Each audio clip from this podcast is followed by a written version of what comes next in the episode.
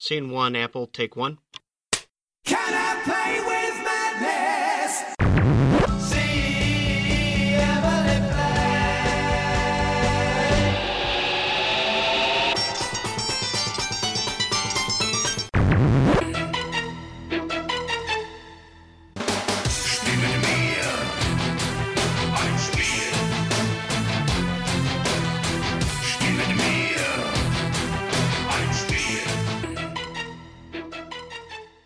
Salut à toutes, salut à tous et bienvenue dans ce nouvel épisode de Playtime enregistré au cœur de l'été strasbourgeois.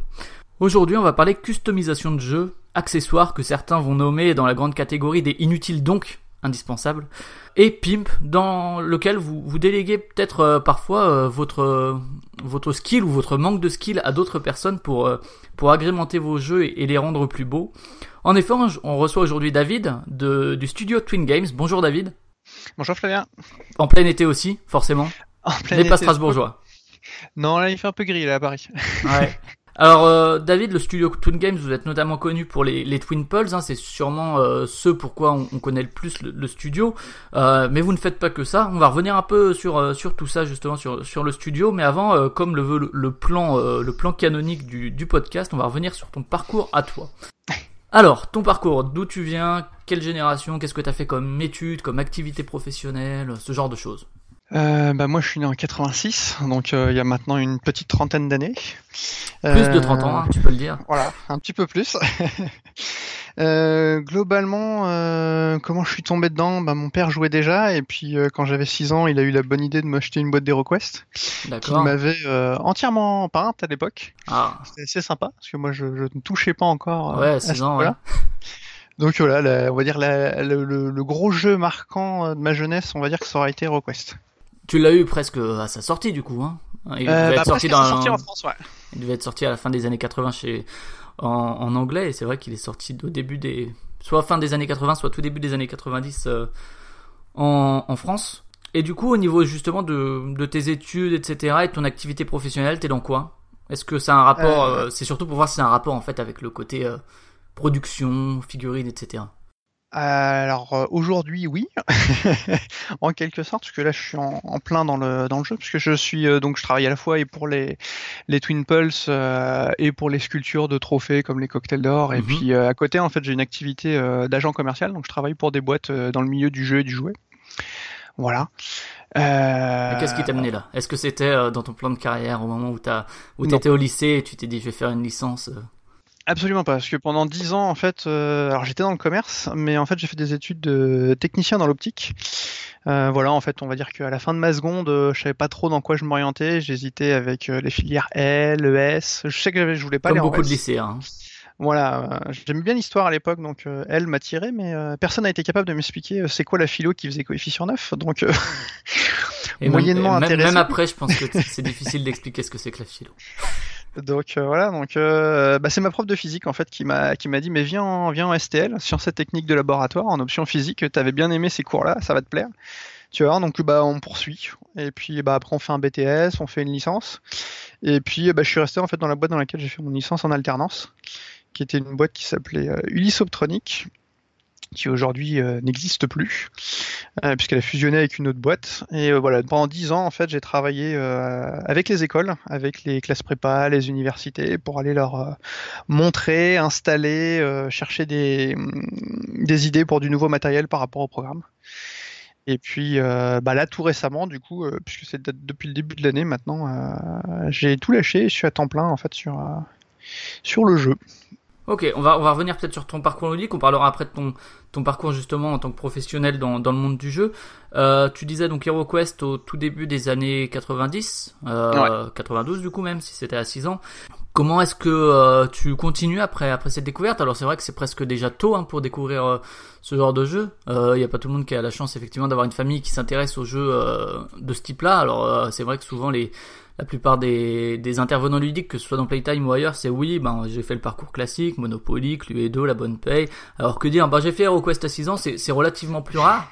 Et donc après, comment tu évolues à ce niveau-là euh, Bon après ta un peu pratique comme de joueur. monde, hein, on a fait on a fait du Monopoly, on a fait de la bonne paye, on a fait du Milbound, enfin les, les, les jeux qu'on trouvait on va dire, entre classiques, guillemets, en à, grande surface, ouais. à, à l'époque quoi, du, du risque, euh, du enfin voilà, Trivial Pursuit j'étais quand même vachement moins fan, mais il y avait en fait tous ces tous ces jeux là et puis après bah moi c'est vrai que je suis tombé quand même relativement vite puisque bah forcément HeroQuest on est parti un petit peu dans le dans les éditions de Warhammer, c'était la deuxième ça, édition à l'époque. C'était Games Workshop qui était, euh, qui était derrière HeroQuest également.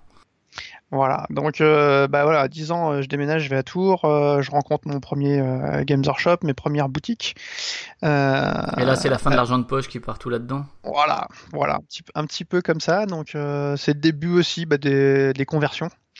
Parce qu'à l'époque, on pouvait encore créer un petit peu les personnages qu'on voulait. Donc vu qu'il y avait une belle gamme qui montait, moi c'était ça qui me plaisait, c'était convertir mes, mes figurines. Donc, D'accord, euh, donc les, les retoucher, couper des bras, les recoller à une autre, et puis euh, tiens, l'os de squelette, là, c'est pourquoi je lui mettrais pas dans la main comme arme. Ce genre de choses. Exactement, exactement, exactement. Donc, euh, bah voilà, on a commencé là-dedans, et puis après, euh, bah, au bout d'un moment, à force de beaucoup convertir, il, il faut peindre. C'est ça. Donc, bah, En général, d'ailleurs, c'est plutôt l'au- l'autre l'autre sens. Hein. Il y a la plupart des peintres qui après se mettent à la conversion. Mm. Euh, toi, t'as fait bah le parcours inverse. ça a monté, ça a monté dans l'autre sens, ouais. Vraiment, et bah quand je suis monté à Paris, du coup, euh, bah à 20 ans, pour faire mes études, du coup, mon année de licence, euh, bah là, je suis retombé dans Magic, parce que du coup, j'avais des copains qui jouaient. Tu jouais déjà Donc, avant, euh, dans les années 90 déjà? Oh, vite fait, mais Vite fait, ouais. on peut pas me considérer comme un joueur. On va dire que je m'amusais avec les decks de base. T'étais plutôt donc dans jeu de rôle non plus? Euh, jeu de rôle, j'ai jamais eu l'occasion. On n'a jamais eu un pôle de joueurs qui s'est constitué autour de moi. On en a parlé plusieurs fois, mais euh, manque de temps. Ouais, jamais eu sûr, ouais. vraiment l'occasion de, de de faire les, les, les jeux de rôle. Non. Et donc pl- plutôt plutôt figuriniste quoi. Entre tes 10 et 15, 13, 15, 16 ans quoi, c'était plutôt les figurines quoi. C'est ça. Bah, le. Games Workshop à côté, euh, la boutique Sortilège à Tours, enfin, les- tout le monde baignait un petit peu dedans, et puis moi, c'était ce qui me plaisait à ce moment-là. donc- T'étais quel euh, plutôt que tu pre- bon vu que tu faisais de la conversion, tu devais peut-être euh, toucher un peu à tout, mais du coup t'étais plutôt euh, attaché à Games Workshop. Si oui, plutôt quel euh, quel univers ou bien t'allais ailleurs justement? Euh, bah alors moi, je préférais Warhammer en termes de jeu. Après, Warhammer euh, j'ai fait Battle. Battle, ouais. Après, j'ai fait du 40k, j'ai fait du Lord of the Ring, Mhm. j'ai testé un petit peu, un petit peu à tout. Donc, euh, non, non, c'était des univers riches, et puis, Est-ce que dans tes conversions tu croisais les univers? Ça m'est arrivé de Ça croiser les pièces des univers. Pas forcément de réaliser un truc un petit peu, un petit peu bâtard, mais euh, de croiser les pièces, ouais, pour pouvoir euh, les utiliser, c'était assez facile. De toute façon, les, les pièces, c'était, sont, enfin, c'est la grande richesse, la grande force, je pense, de Games Workshop, c'est qu'on peut, euh, on peut vraiment créer ce qu'on veut. En fait, à Mm. partir de leur gamme, elle est très riche. Et puis même là, récemment, elle est quand même très. Enfin, Ouais, Ils ont su ils sont renouveler. Je sais pas si ça fonctionne en termes on est d'accord mais pas avec la politique commerciale, voilà, ça c'est un autre débat. en tout cas ils ont essayé Et de- de- d'évoluer dans leur pratique quoi. Après. D'un point de vue figurine, c'est quand même très chouette ce qu'ils font. Et très cher, très chouette, mais très cher. mais ça, est ça, a toujours été le cas. hein. Et quand tu payes tes cartes Magic, c'est du bout de carton, c'est presque encore plus, euh, en termes de rentabilité, plus fort.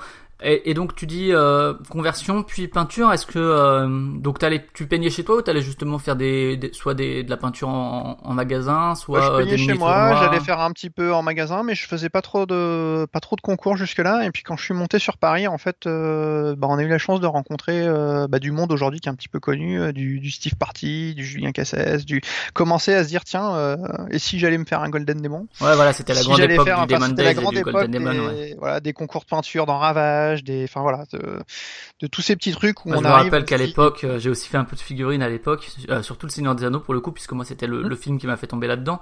Et euh, je me rappelle que j'attendais avec impatience le White Dwarf qui montrait les, les résultats effectivement du, du Golden Demon, et je me disais oh là là, quel quel talent Et tu te disais c'est ouf quoi, ce que les gens sont capables de faire. C'est toujours le cas aujourd'hui. Et aujourd'hui c'est ça évolue finalement la pratique de la peinture. hein. c'est- pire. Le, le niveau a très très vite monté là en, en 5 ans. Et puis tu peux Quasiment. plus facilement aujourd'hui apprendre à peindre. Peut-être que à l'époque Oui. fallait. Alors t'avais quelques quelques bouquins euh, qui permettaient d'apprendre à peindre. hein. Il y avait Citadel qui, qui faisait le sien. Il y en avait d'autres. Mm. Et puis tu pouvais aller effectivement en boutique prendre des conseils et, et rencontrer des gens qui, qui maîtrisaient.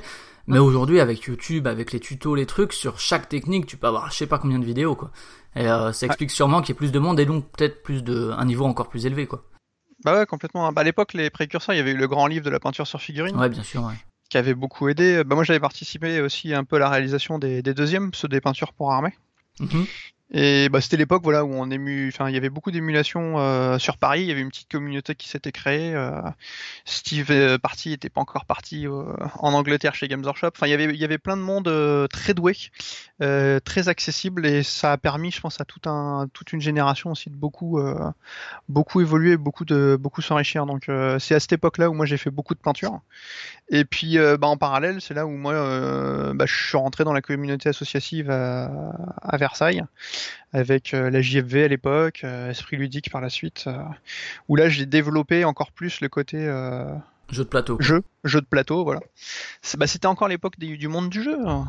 Tout Ouais, tout le monde a fait démonstrateur Asmodée à une époque. ouais, ouais.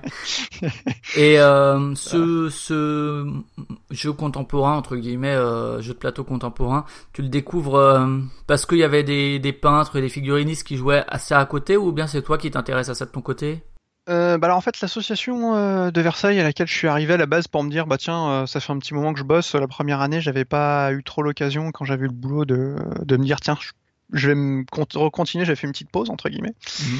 et bah je rentre à cette association parce que du coup ils faisaient aussi du jeu de figurines et finalement bah, ils faisaient du jeu de figurines et d'autres choses et puis euh, bah moi j'étais monté euh, avec euh, ma copine qui deviendra ma future femme et bah voilà, elle, elle avait pas forcément envie de jouer aux figurines. Et puis finalement, il y avait un, un groupe. Et puis bah, on joue pas forcément aux figurines. On découvre des plein de jeux de plateau parce qu'on avait une ludothèque qui était assez impressionnante. ouais. C'était quelle année euh, ça vers, vers le milieu des années 2000 du coup euh, fin des années alors, 2000 Du coup, il y a hum, il y a huit ans à peu près ouais donc 2009 par là ouais dans ces eaux-là. Ouais. d'accord ouais donc le, le milieu du jeu avait déjà pas mal évolué c'est vrai que Le milieu du jeu avait déjà pas mal évolué. C'est c'est juste euh, au moment où ça va où ça va exploser en tout cas pour le ça. jeu, le jeu français.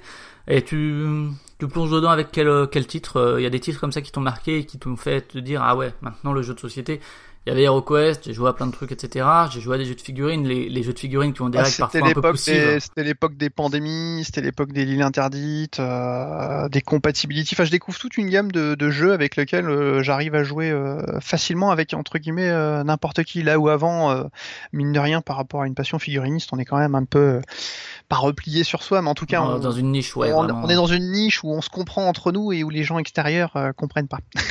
Ouais, bon après c'est toute la dyna- dynamique de la passion, mais euh, Voilà. mais c'est vrai qu'il y avait entre les figurines et le jeu de plateau, il y a notamment une différence dans l'approche des règles qui s'est fait dans, au milieu des années 2000, où le jeu de plateau a réussi à vraiment épurer, là où le, le jeu de figurines essaye, je pense, de se diriger vers ça. Il y a certaines boîtes qui ont essayé de se diriger vers quelque chose de plus épuré, mais ça reste des, t'as tellement d'exceptions, de trucs, de machins, de trucs que c'est vraiment euh, assez poussif pour un débutant, là où le jeu de plateau a justement réussi à à se populariser dans le bon sens du terme, quoi. Complètement.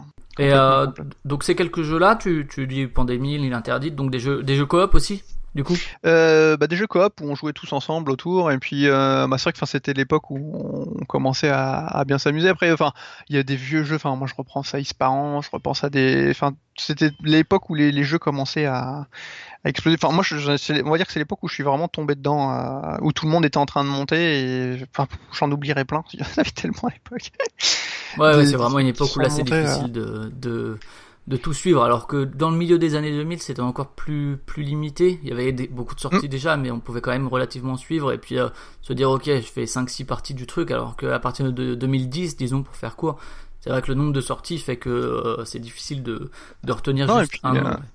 on repense même à des enfin je repense à l'époque il y avait Serious Poulp qui était venu montrer Steam, Torpedo ouais. Voilà, bah, qui était venu le montrer à la sauce, on avait joué, on avait, euh, on avait accroché, c'était le tout début, c'était le lancement pour eux en fait. Ouais, ouais, aujourd'hui c'est le septième euh, continent. Hein, mais, voilà, euh, donc euh, c'est, ouais, c'est- ça, ouais, ça ça, fait des, ouais. ça fait des souvenirs quoi. C'est clair. Et du coup, euh, tu découvres ça. Est-ce que tu joues toujours aux figurines aujourd'hui? Tu es toujours peintre ou t'as laissé ça un Alors peu de côté aujourd'hui, aujourd'hui j'ai laissé de côté. Voilà, les, Ouais. là depuis deux ans, les Twin Pulse euh, prennent pas mal de temps et puis avec le travail à côté, euh, ça devient compliqué. Donc on va Mhm. dire que le, le Twin Pulse a remplacé un petit peu le, le côté euh, jeu de figurines. euh, Bah, on, on en reparlera. De toute façon, il y, a for- il, y a, il y a sans doute une filiation entre les deux. Mais euh, enfin entre les deux, entre ta passion pour la figurine et le fait d'avoir fait ça. Mais euh, et du coup, tu aujourd'hui en 2017, donc tu joues euh, plutôt à, à quoi? Est-ce qu'il y a des jeux qui t'ont marqué, des jeux, des classiques sur lesquels tu reviens presque assez régulièrement Disons que chaque année, tu vas faire deux trois parties, quoi? Bah moi, enfin dernièrement, j'avais bien aimé Quadropolis. J'y Mhm. reviens assez régulièrement. Colt Express. bien sûr. Et puis euh, là récemment, enfin moi le entre guillemets le jeu du moment ce, ce sera Outlive. Outlive, ouais, donc euh, un. Kickstarter qui arrive et qui est en boutique également de, la Bon, boîte il y a une de petite histoire particulière sur ce jeu puisque ma fille est née sur une partie d'Outlive, mais euh, D'accord. T'as dû interrompre ta partie d'Outlive pour. euh, voilà, on n'a jamais su à l'aube du sixième tour ce qui se passait, donc euh, Et du coup, vous avez pas fini la partie après. voilà. Ah là Donc, là.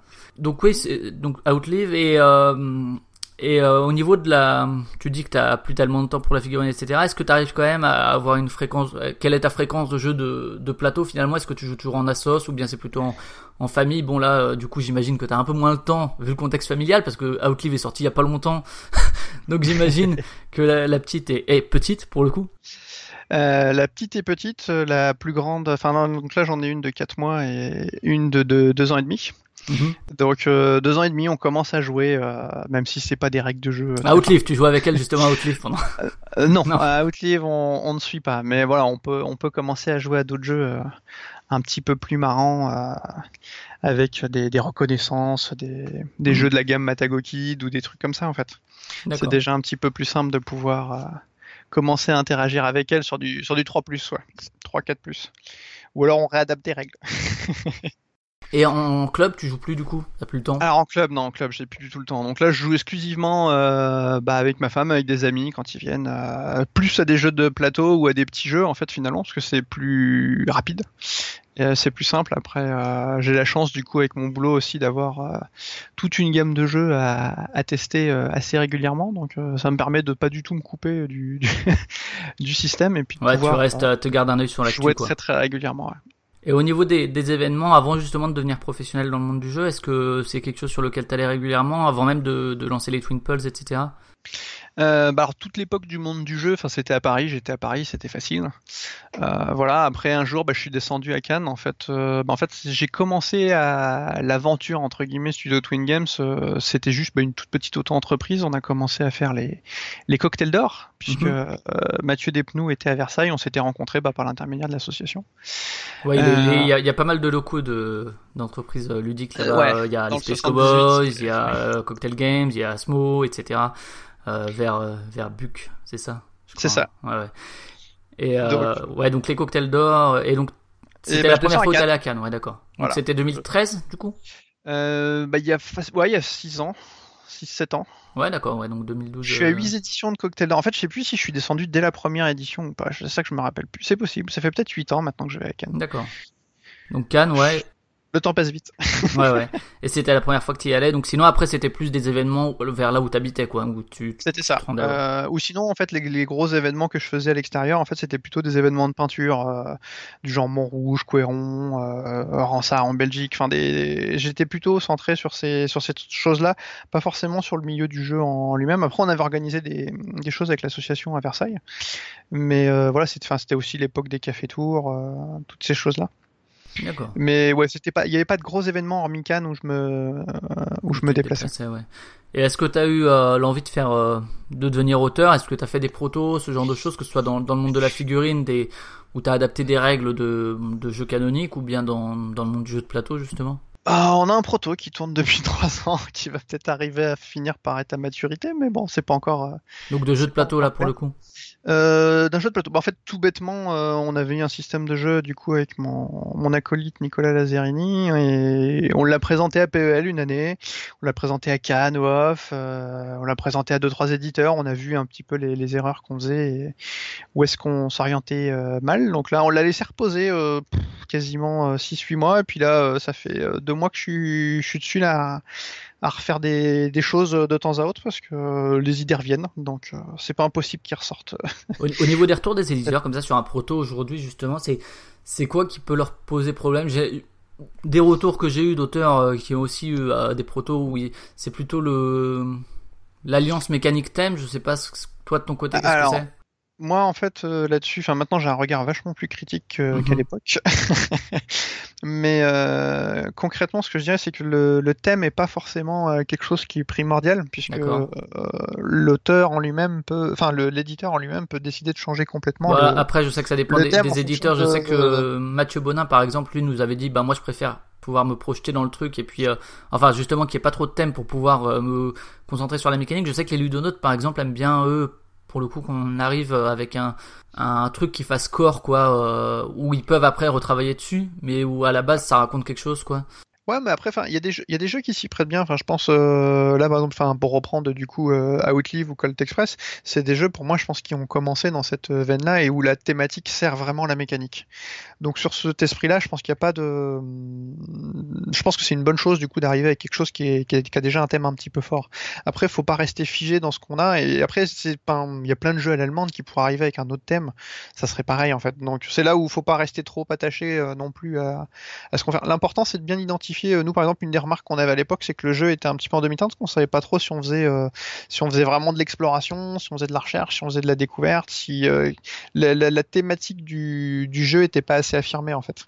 Ce qui est relativement connexe mine de rien, comme là ce que tu me dis, c'est des trucs assez connexes. Finalement, dans Tobago, on fait plus ou moins par exemple les les trois quoi. On explore, on découvre. enfin, je sais pas si c'est un jeu de recherche au trésor pour le coup, mais c'est. Bah euh, voilà, ouais, on, on avait eu la chance d'avoir un retour très critique euh, d'Adrien de Days, et moi ça m'avait beaucoup servi parce que j'avais vu un peu le, bah, la limite de ce qu'on avait fait et pourquoi c'était quand même intéressant et pourquoi on avait des retours positifs, par exemple de joueurs qui jouaient en, en off ou, euh, ou sur les ou sur les salons, et pourquoi à l'inverse on avait des retours un petit peu plus mitigés de, de joueurs un petit peu plus, on va dire chevelus, enfin on va dire qui ont plus l'habitude et qui, qui restaient un petit peu sur leur fin parce qu'ils avaient l'impression qu'il y avait quelque chose qui n'allait pas au jusqu'au bout quoi. Donc euh, c'est voilà, c'est des choses qui. Après, je pense voilà, faut faut prendre toutes les critiques. Faut surtout pas partir en tête de se dire euh, tiens ce soir j'ai eu euh, 20 critiques dans ce sens-là. euh, faut tester, mais faut pas abandonner ce qu'on a fait avant juste en modifiant pour répondre à la critique. Par contre, ça, je pense que c'est une mauvaise idée. Ouais, et puis le, le fait de laisser de côté pendant un certain temps, c'est quelque chose qui revient aussi souvent dans le discours des auteurs. C'est euh, tu reviens dessus avec un regard neuf, alors tu reprends un peu l'essence de ce que tu avais fait, et puis tu retravailles autour. euh. Complètement. Complètement. C'est ce que je fais moi de toute façon même euh, sur la sculpture pour les Twin Pulse, pour euh, même sur la peinture à l'époque, de temps en temps ça fait du bien d'arrêter d'être dans le, nez dans le guidon sur une pièce et de revenir après et de se dire bah finalement euh, ça j'aime pas. Alors qu'on l'aimait peut-être il y a y a, a 4-5 jours et puis de se dire bah non faut que faut que je le refasse parce que ça ça va pas quoi.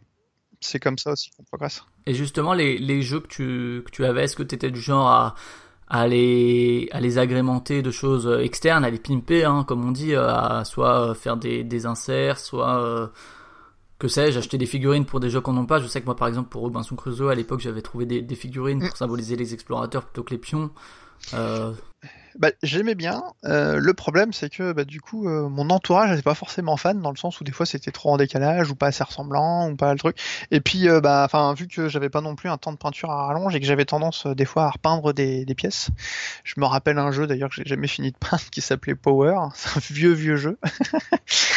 Euh, et bon, bah voilà, du coup, c'est un petit peu, c'est un petit peu embêtant. euh, donc, euh, du coup, c'est là où aussi, quand bah, discuter avec les auteurs à Cannes, avec la cale, avec bah, de se dire finalement, en fait, si, si, je crée vraiment un truc, il faut que ce soit en tout cas clé en main pour que les joueurs puissent ne pas se poser de questions et ceux qui veulent bah, les repeindre puissent les repeindre, mais que ce soit pas une obligation du tout. Du coup, peut-être sur ton parcours dans le monde du jeu, en dehors des, des Twin Pulse, alors euh, même si je pense que c'est lié, puisque là, aujourd'hui, tu me disais que tu es directeur commercial, donc depuis combien de temps? Depuis le début d'année? Euh, agent commercial, ouais, depuis le début d'année. Voilà, agent commercial. Est-ce que c'est c'est c'est peut-être du fait du réseau que tu as pu faire avec le studio Twin Games en amont? C'est ça. C'est ça, donc bon, on reparlera après du studio Twin Games, mais aujourd'hui, du coup, euh, directeur commercial. Euh, Pas directeur. agent, hein, pas directeur. agent, agent commercial. Euh, ça correspond à quoi du coup euh, comme euh, comme pratique de concrète?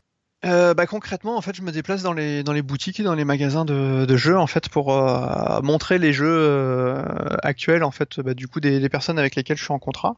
Et puis euh, C'est bah, un contrat coup, freelance, hein, peu- ça, c'est C'est un contrat freelance. pas rattaché à une Je- entreprise en Je particulier. suis pas rattaché à une entreprise en particulier, euh, même si j'ai des engagements avec eux. hein, je peux pas non plus faire n'importe Oui, c'est quoi. des contrats, mais c'est c'est pas. euh, Mais euh, du coup, bah, ça me permet moi de bah, déjà de continuer à avoir un pied plein dans le jeu, puisque bah, du coup, je teste énormément de jeux, de jouets, euh, et puis de bah, Tu vas, tu vas dans, les boutiques, la dans les boutiques SP uniquement ou également dans les. euh, boutique on appelle SP, ça boutique GSS, jeux jouets, et puis euh, bah, maintenant un petit peu dans les GSS.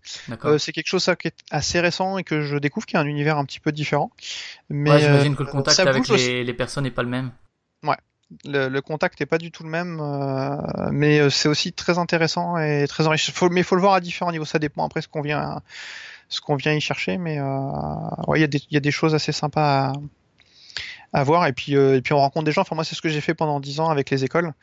Et puis euh, la démarche euh, qui est restée la mienne et de celles des personnes avec lesquelles je travaille, c'est que concrètement, le, je viens pas euh, juste vendre un produit. Je viens à un moment donné apporter une expertise sur un jeu en disant bah voilà, ça correspond à tel thème, ça correspond à telle chose, ça, ça va correspondre à ton public dans la boutique ou pas. Qu'est-ce qu'on peut faire? On y joue ensemble et puis on essaye de passer du temps à essayer de voir comment on peut mettre correctement les jeux en avant parce qu'il y a tellement de jeux aujourd'hui de toute façon que ça devient compliqué même pour les boutiques en fait de pouvoir je pense euh, bah, arriver à répondre Choisir un jeu plutôt que choisir. celui-là.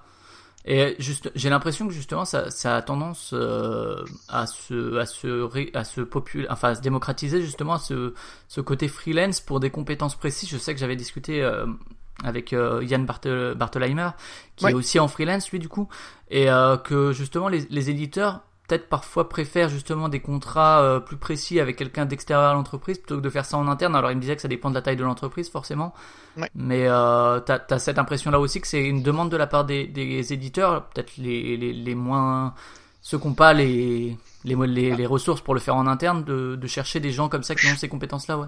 Je pense que ça dépend de la stratégie de chacun et ça dépend aussi des thèmes sur lesquels on veut travailler. Euh, Il y a des ch- choses où c'est intéressant d'avoir faire appel à quelqu'un d'extérieur parce que des fois c'est pas évident de, de rentabiliser euh, le, entre guillemets la, la paye d'une personne sur une seule activité. Là où lui, bah, s'il est en extérieur, c'est à lui de se débrouiller à trouver euh, de quoi euh, entre guillemets arriver à savoir un, un petit salaire à la fin du mois. Donc Parce que du coup, c'est toi en fait pour faire pour faire clair, tu passes un contrat avec un, un éditeur qui et tu vas devoir présenter ces jeux au, contact en boutique, c'est ça c'est ça. Et euh, quand tu c'est quand c'est comme ça avec un éditeur, c'est toute sa gamme ou bien tu sais sur ce jeu-là, sur ce produit-là ou sur cette gamme Euh, non, bah alors là, enfin moi c'est avec un distributeur du coup, donc on est en contact euh, complet du coup.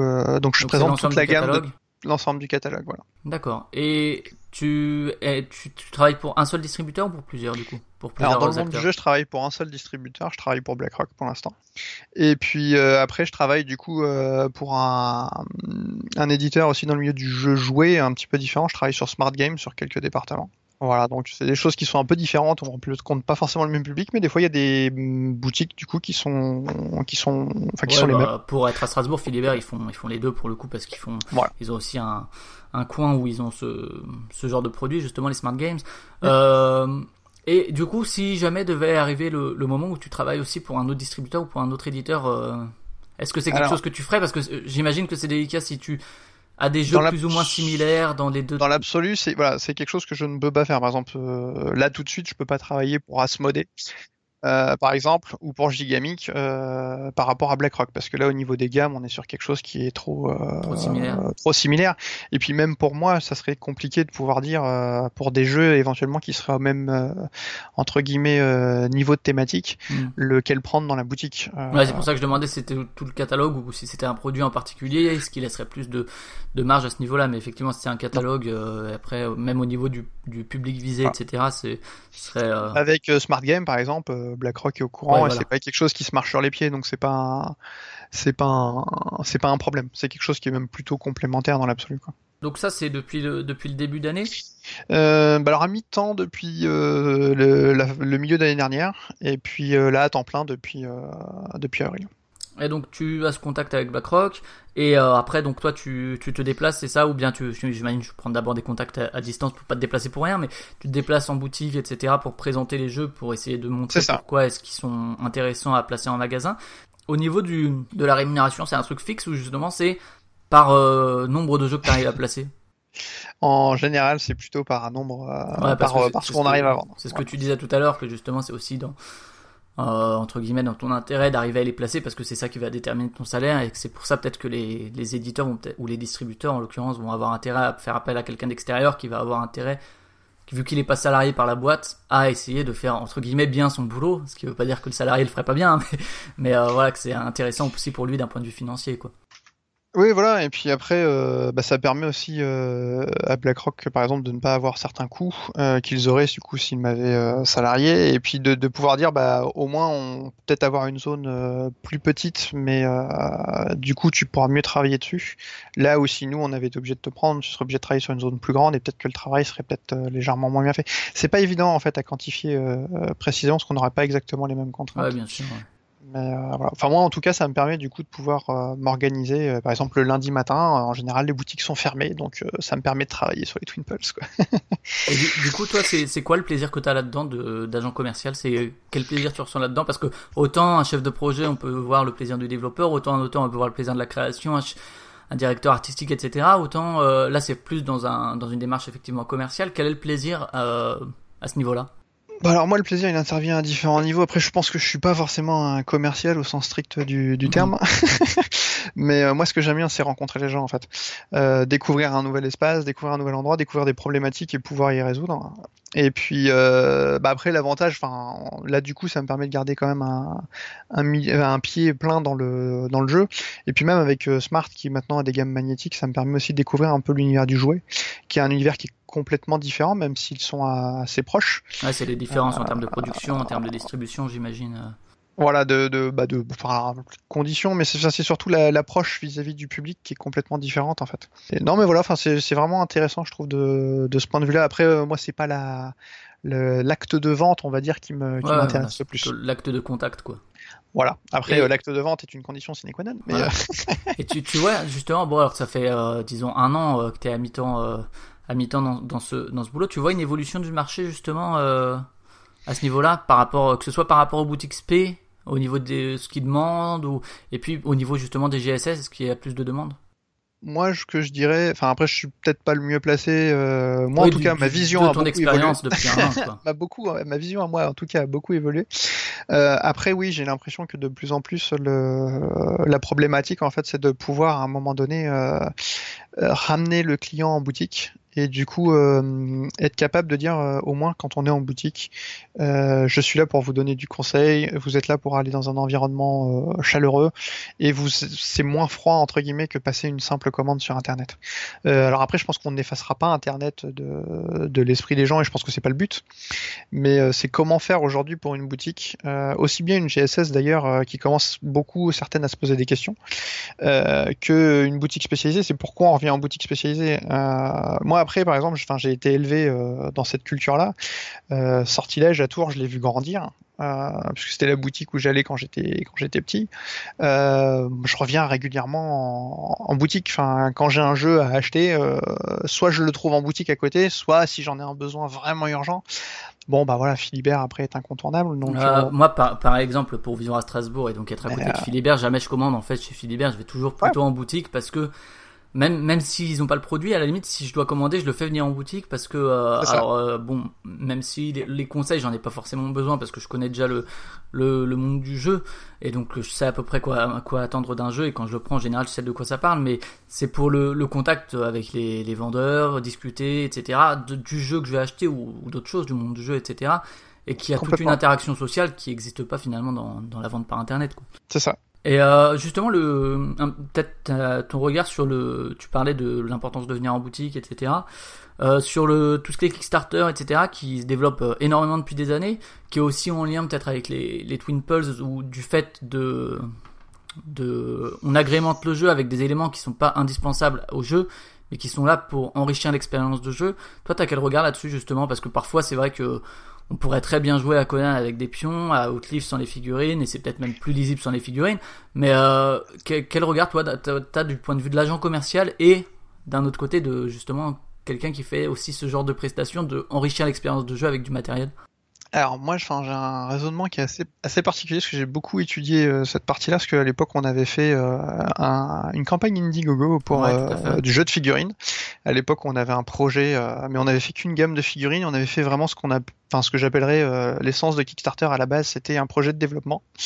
Et euh, bon, on a juste arrivé à boucler l'objectif, mais enfin pour moi la campagne est complètement euh, ratée. Euh, mais surtout en fait, c'est les moments où on s'est rendu compte qu'aujourd'hui sur Kickstarter, tu ne peux plus avoir un projet de développement réel, ou alors ils font un truc complètement Qu'est-ce que qu'est-ce que t'appelles pro- projet de développement? Peux. C'est-à-dire en fait ne pas avoir marketé un minimum ton projet euh, avant et ne pas présenter un produit quasi fini. Aujourd'hui, c'est pour moi, c'est quasiment impossible de lancer un- une campagne, en tout cas dans le jeu, euh, de ce type-là, si ton produit est pas un minimum avancé. Un, j'ai envie de dire, ce serait un jeu, c'est pas euh, péjoratif, mais un, un auteur lambda entre guillemets qui viendrait qui dirait ah tiens j'ai un proto, mais euh, je voudrais bien l'éditer et euh, par contre j'ai pas encore les illustrations, j'ai pas encore le truc, je sais pas, mais voilà, si vous me donnez temps, on sera capable de le faire. Aujourd'hui, je pense que ça marche plus. Ce que tu Ça, penses, donc, c'est que c'est un jeu qui est en cours de développement, encore en cours de réflexion, comme ça peut se faire dans le jeu vidéo, hein, euh, notamment où euh, les frais des Kickstarter, c'est sur des jeux qui sont pas encore finis pour couvrir les salaires des employés et les frais de développement en fait. C'est ça. Bah là, en fait, il faut déjà avoir investi, mine de rien, marketingment parlant, euh, Mhm. pour, pour avoir une visibilité, pour avoir fait les, les protos, les premiers prétests avec les, des illustrations qui sont déjà un minimum Mhm. accrocheuses. Euh, si on n'a pas ça aujourd'hui, je pense qu'on peut pas réussir à, un Kickstarter. Et après, enfin, le problème, c'est la, c'est la culture américaine. Euh, aux États-Unis, on a de moins en moins de, enfin, il n'y a pas énormément de boutiques. Les gens sont très loin les uns des autres et aujourd'hui Kickstarter marche très bien aux États-Unis. Pourquoi? Parce que bah, les gens ne se déplacent plus. Ils commandent en fait les, les jeux bah, sur Kickstarter ou sur On est Amazon. rentré dans une dynamique en fait de Et- presque de précommande. Hein, euh. Et on est dans cette dynamique-là. Alors après, faut, enfin, ça permet à des boîtes de se lancer. Euh, ça permet à des boîtes d'enrichir des, projets qui, euh, bah, de base, n'auraient peut-être pas eu lieu. Après, enfin, moi, j'aurais toujours tendance à dire si on peut avoir un petit matériel un petit peu sympa. euh, moi, c'est ma, c'est ma, c'est ma, ma résonance personnelle, on va dire. Euh, je préfère le, petit pion un peu travaillé que, ou la figurine que le, euh, le simple pion en bois. Même si aujourd'hui, on arrive à faire des formes très jolies avec des pions en bois. J'aime bien ce côté-là un petit peu, un petit peu sympa un petit peu touché, un petit peu 3D, euh, voilà. Mais ça, c'est mon, c'est ma résonance personnelle. Je sais qu'il y a des gens, par exemple, qui n'aiment pas les Twin Pulse, euh, qui préfèrent les pions en bois, euh, d'autres qui ne préjurent que par la figurine et qui ne prendront pas du pion. Donc, il en faut aussi pour pour tous les goûts. Après, ce qu'il faut pas oublier, c'est que voilà, qu'est-ce que le projet raconte? Et oui, il y a une population qui va être touchée en direct avec le Kickstarter sur Internet par des gens qui, pour moi, de toute façon, ne seraient pas venus en boutique. Hmm. Tu penses vraiment Euh, que les, les gens qui prennent sur Kickstarter sont du coup des. Alors, même si là on Je généralise, hein, au parce moins- que Au moins la moitié. la Je moitié, ouais. pense qu'au moins la moitié des personnes qui prennent vraiment sur Kickstarter, de toute façon, ce jeu-là ne l'aurait pas forcément acheté en boutique. Ou alors euh, l'aurait acheté en boutique, mais bien plus tard, quand justement il y aurait eu un travail d'implantation euh, correct qui, qui aurait été fait et, et des trucs. euh, Enfin, après il y a des jeux.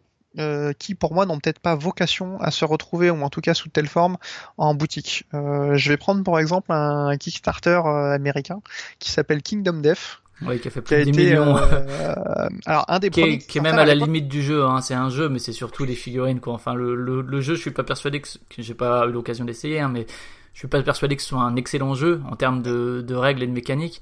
Par Euh, contre, le jeu est euh, pas mal. Le ouais. jeu est pas mal parce que du coup moi je faisais partie à l'époque bah, pour la gamme des figurines j'avais pledgé sur le jeu. Sauf que pour moi ils ont fait une erreur parce qu'aujourd'hui leur boîte de base est à 400 dollars. mhm. Euh, qui va acheter un jeu en boutique à 400 dollars? Ouais. Je pense que c'est, c'est, pas la peine.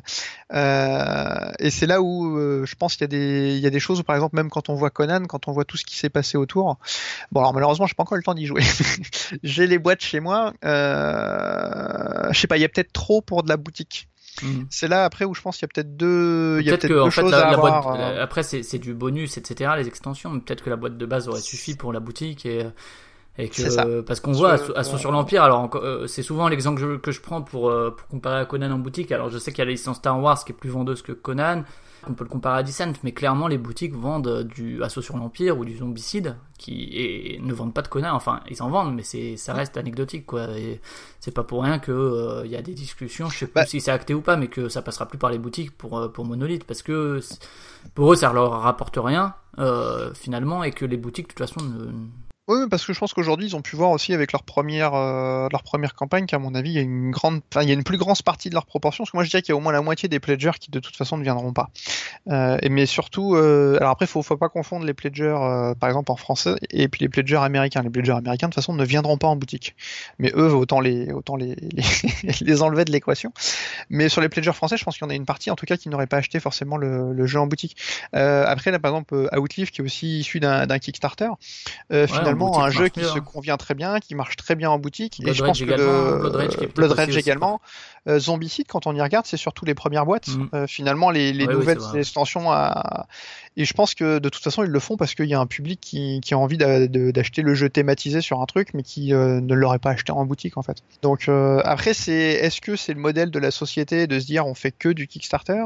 Est-ce que c'est un projet, c'est une aide pour pouvoir faire un projet spécifique où bah, la banque n'a pas voulu prêter? Parce qu'il faut quand même se rendre compte que ça devient compliqué pour les sociétés d'avoir des, des prêts de la banque. moi, ça, ça, que- c'est vrai que j'arrive pas à me rendre compte, mais je sais que, par exemple, euh, il y a 10 euh, ou 12 ans, moi, je me rappelle sur Trick Track à l'époque d'une, euh, de trois potes qui avaient lancé leur truc, qui avaient fait sans prêt, qui avaient fait avec leurs économies, etc. Et, et je trouvais que c'était euh, assez couillu, quoi, pour le coup. Ils- bon, leur projet se prêtait pas du tout, de toute façon, au financement participatif, mais même il y a 10-15 ans où il y a des gens qui, effectivement, faisaient des sacrifices de ce côté-là, euh, des économies personnelles, Mm.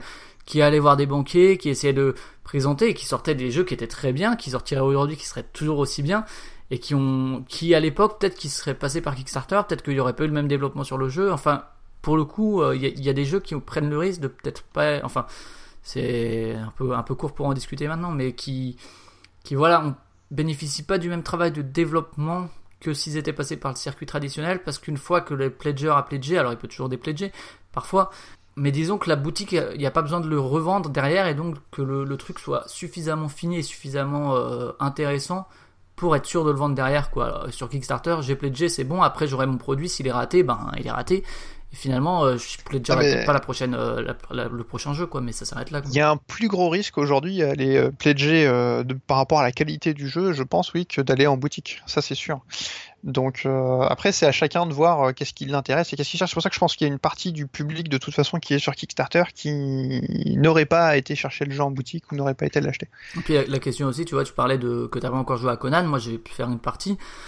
Euh, à Outlive, j'ai pas encore eu l'occasion d'y jouer, je sais que j'y jouerai, mais voilà, c'est la question, c'est je le prends, mais finalement il y a tellement de trucs, est-ce que alors qu'un jeu en boutique, je sais que je vais y jouer quoi. Enfin, je, c'est assez carré, cadré pour que ça soit une partie maîtrisée et que alors que quand tu reçois toutes les boîtes etc que tu sais plus par où commencer comment ranger c'est alors moi je suis aussi un, pub- je fais partie d'un public qui va en boutique et qui pledge. Du coup j'ai les deux alors que peut-être que ceux qui font que du Kickstarter du coup ont le temps de jouer à un jeu avant de recevoir le suivant hein, donc euh, Euh, oui, bah alors moi je fais pas 15 millions de Kickstarter, donc non moi non plus ouais. euh, il y en a que j'attends encore. Bah du coup, euh, j'ai Bah, le septième continent qui sur, va arriver euh, sur la, la suite de Kingdom Death. Mais euh, le non après c'est vrai que hum, par rapport à moi en tout cas à ce que j'ai, c'est sûr que si quand le jeu va arriver, euh, bah, si j'avais un jeu que j'avais été récupéré en boutique avant, en fait je vais y jouer avant parce que j'avais une attente qui était plus proche euh, sur le jeu qui, que je viens d'acheter que sur le jeu que j'ai pledgé il y a, il y a un ou deux ans.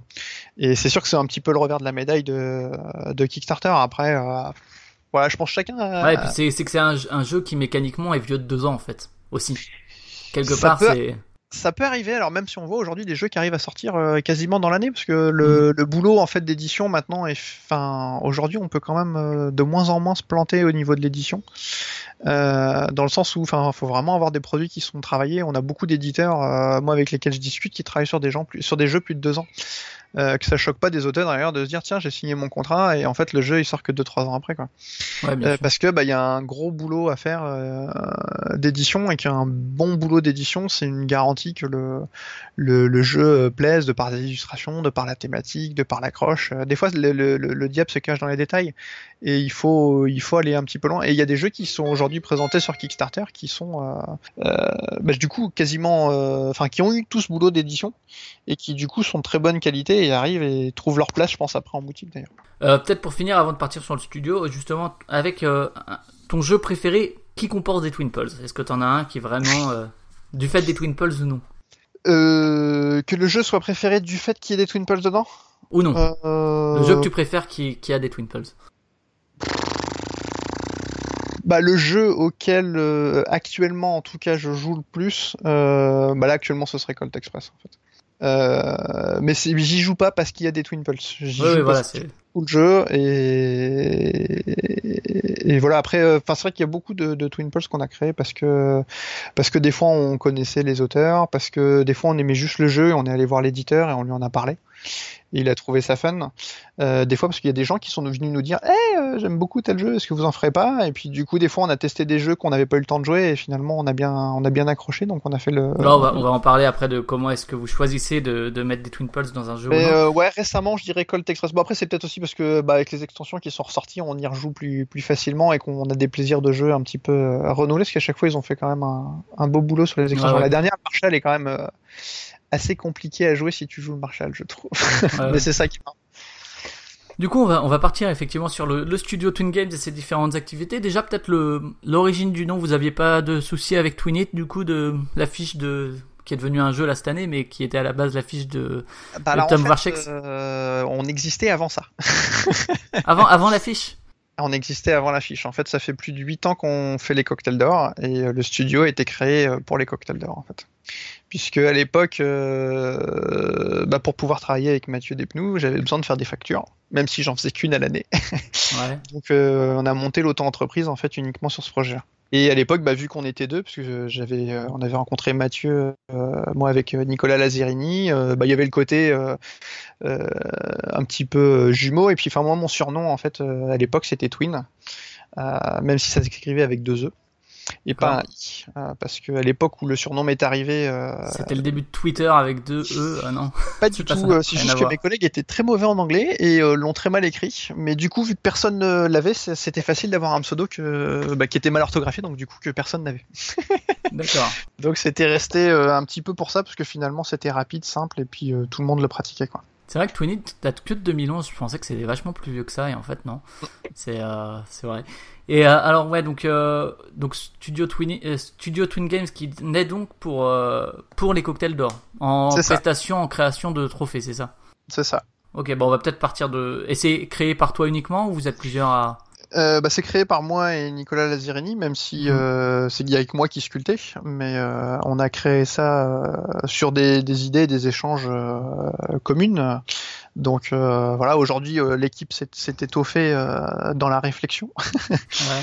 même si on est resté dans un, dans un petit groupe, puisque finalement euh, j'ai ma femme qui participe, sa femme qui participe, et puis euh, Nathalie, une amie, et puis on a un, un dessinateur euh, extérieur qui travaille avec nous sur les Twin Pulse, qui s'appelle Alexandre Chanal, qui a fait euh, bah, le logo, euh, puis toute l'imagerie qu'on est en train de monter autour, et puis maintenant il y a d'autres illustrateurs qui sont en train de venir s'ajouter pour un, un projet qui sortira à la rentrée. D'accord. Et Donc, euh, à la base c'est euh, donc les cocktails games, hein, euh, les cocktails d'or. Rappelons un peu l'idée. C'est euh, Mathieu Despnous qui est un grand blagueur de- dans l'absolu, qui est un peu ça. provoque, un provoque mais mais gentiment. Hein. Euh, ne prenez pas tout au premier degré, sinon vous, vous ne pourrez plus. Et donc euh, à râler sur l'Asdor x fois, mais euh, toujours très gentiment. Et les organisateurs de l'Asdor le savent très bien également, parce que c'est pas un, un méchant. Ah, mais ils étaient hein. invités aux soirées, euh, Voilà, je vais rencontrer euh, pas mal du jury d'Asdor. Euh, Mathieu est pas un méchant hein, du tout. Non. Au Non, contraire. Et donc, euh, il, cr- il, il lance ça et est-ce que tout de suite il cherche euh, un trophée? Et comment est-ce qu'il en vient? Et Comment est-ce que ça en vient Alors, finalement? à ce que ce soit vous? J'ai pas fait les premiers. D'accord. Euh, euh, moi, je suis arrivé. Alors, je sais plus si c'est au deuxième ou au troisième. Euh, là, l'année prochaine, ça fera le dixième. D'accord, ouais. donc, donc, ouais, ça doit faire. Et on donc, le, principe, c'est de ré- récompenser les meilleurs jeux Cocktail Games, bien sûr. Voilà. En fait, il, il auto-décerne euh, soit au jeu parce qu'il y a eu une histoire qui s'est passée euh, dedans et qu'il a une histoire particulière à raconter. euh, du coup, autour du jeu, soit ah parce oui, que je, bah, il y a regarde, eu un là, je, suis en train, je suis en train de regarder, ça date déjà de donc, 2009. Je pensais pas que c'était bah ouais, aussi, vieux que ça, ouais. Ouais, ouais. 2009 avec Tokyo Train pour le premier, où il y avait déjà un trophée, mais qui du coup, c'est pas toi qui avais travaillé dessus. Donc, non, non, ça, ça, ça date. Ouais, ouais, ouais, ouais, dans ma tête, c'était beaucoup plus proche que ça. C'était une boutade qui était beaucoup plus récente. Et donc, toi, t'as commencé à travailler là-dessus en 2011, c'est ça? Avec, euh, parce que Euh, bah, Casse-toi pauvre con 2010, avec. 2011, euh, je sais plus en fait. le premier avec Euh, trophée, c'est Bah alors le tout Ludo. premier, de toute façon, si on arrive à retrouver, alors faudrait que je regarde si j'arrive à les retrouver sur internet. Mais en fait, j'avais les jeux qui étaient nominés, euh, qui étaient visibles sur le sur le trophée en fait. D'accord. Ouais, là, là, j'ai l'impression que c'est effectivement euh, Casse-toi pauvre con le premier avec le, le trophée sous sa forme euh, actuelle ou pas actuelle, mais en tout cas sous, sous la forme qu'on lui connaît. Euh, non, il y avait quoi? Non, c'était non, bah non, il y avait pas ça encore. Il y avait euh, Pitch, il y avait euh, Photo Party, il y avait Compatibility à l'époque, il y avait bah, l'île interdite. Ah, l'île interdite, d'accord, donc c'est la il y deuxième édition. la avait qui euh, alors c'était quoi? C'était Killer Party? Non, je sais plus. Donc c'est 2010, la, la première édition. Où 2010, finalement, moi la première édition ouais, où- sur où laquelle tu on travaille. participes. Ok. Et euh, alors oui, donc euh, 2009, donc il y a cette cérémonie qui se lance, il y a déjà un trophée. Comment est-ce que tu en viens finalement, ou comment est-ce que vous en venez à travailler sur ce sur ce trophée, sur la conception de ce trophée? Bah, on s'est rencontré. Enfin, Nicolas m'a présenté Mathieu un, un soir. On a été manger au resto, on a discuté. Il m'a dit, bah, tiens, tu cherchais euh, quelqu'un, tu parlais des trucs, des trophées. euh, il sculpte un petit peu. Il peut peut-être te faire un truc Donc sympa. toi, t'es- tu, tu sculptais, euh, tu faisais quoi en fait comme euh, Euh, bah, de la figurine en fait. de la figue? Euh, voilà, essentiellement. euh, pas, pas des trucs aussi gros, Ouais. mais euh, bon, le projet, je trou- je trouvais ça intéressant. C'était à titre Ah, personnel ou tu bossais pour une euh, Non, c'était. euh, Enfin, j'avais fait des petits trucs à droite à gauche euh, Ouais. avec un livre de la euh, de la peinture sur figurine et des choses comme ça, mais je, je- ça restait. euh, Enfin, j'avais pas prévu d'en faire euh, quoi que ce soit. Même à l'époque, quand on a commencé les cocktails d'or, j'avais pas euh, prévu euh, particulièrement d'en faire un, une activité pérenne une quoi activité pérenne. euh, voilà, c'était c'était plus le, le, le challenge qui m'intéressait. Et puis euh, voir ce qu'on était capable de faire dessus en fait. Donc euh, d'ailleurs quand on y regarde les premiers, il y a des erreurs qu'on a fait à l'époque. Je pense qu'on en fera plus d'un point de vue conception, solidité ou ce genre de choses. Mais euh, enfin chaque projet, euh, Mathieu il a Mathieu donc me- m'a donné carte blanche pour pour le premier trophée en fait en me disant bah vas-y fais des dessins, propose quelque chose et tout. Donc euh, bah, à l'époque on avait prévu de faire quelque chose euh, avec une boîte explosée où il y avait justement tous les nominés qui sortaient comme ça au moins on pouvait euh, sur le trophée voir directement euh, qui était euh, nominé dans, dans, dans la soirée comme ça au moins chaque jeu avait sa, sa visibilité. tu travailles sur ces trophées là alors euh, il- a évolué hein, ce trophée par rapport euh, d'année en année Bah, en Enfin, fait, voilà. il est différent du premier hein.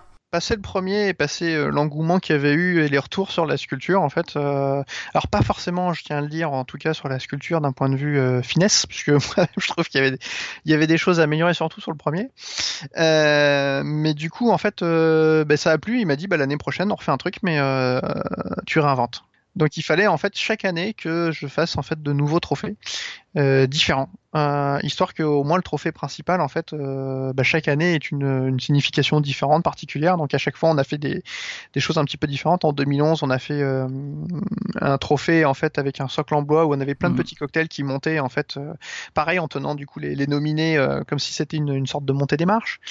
Euh, on a eu euh, une, enfin il y a une année on a fait une énorme souche.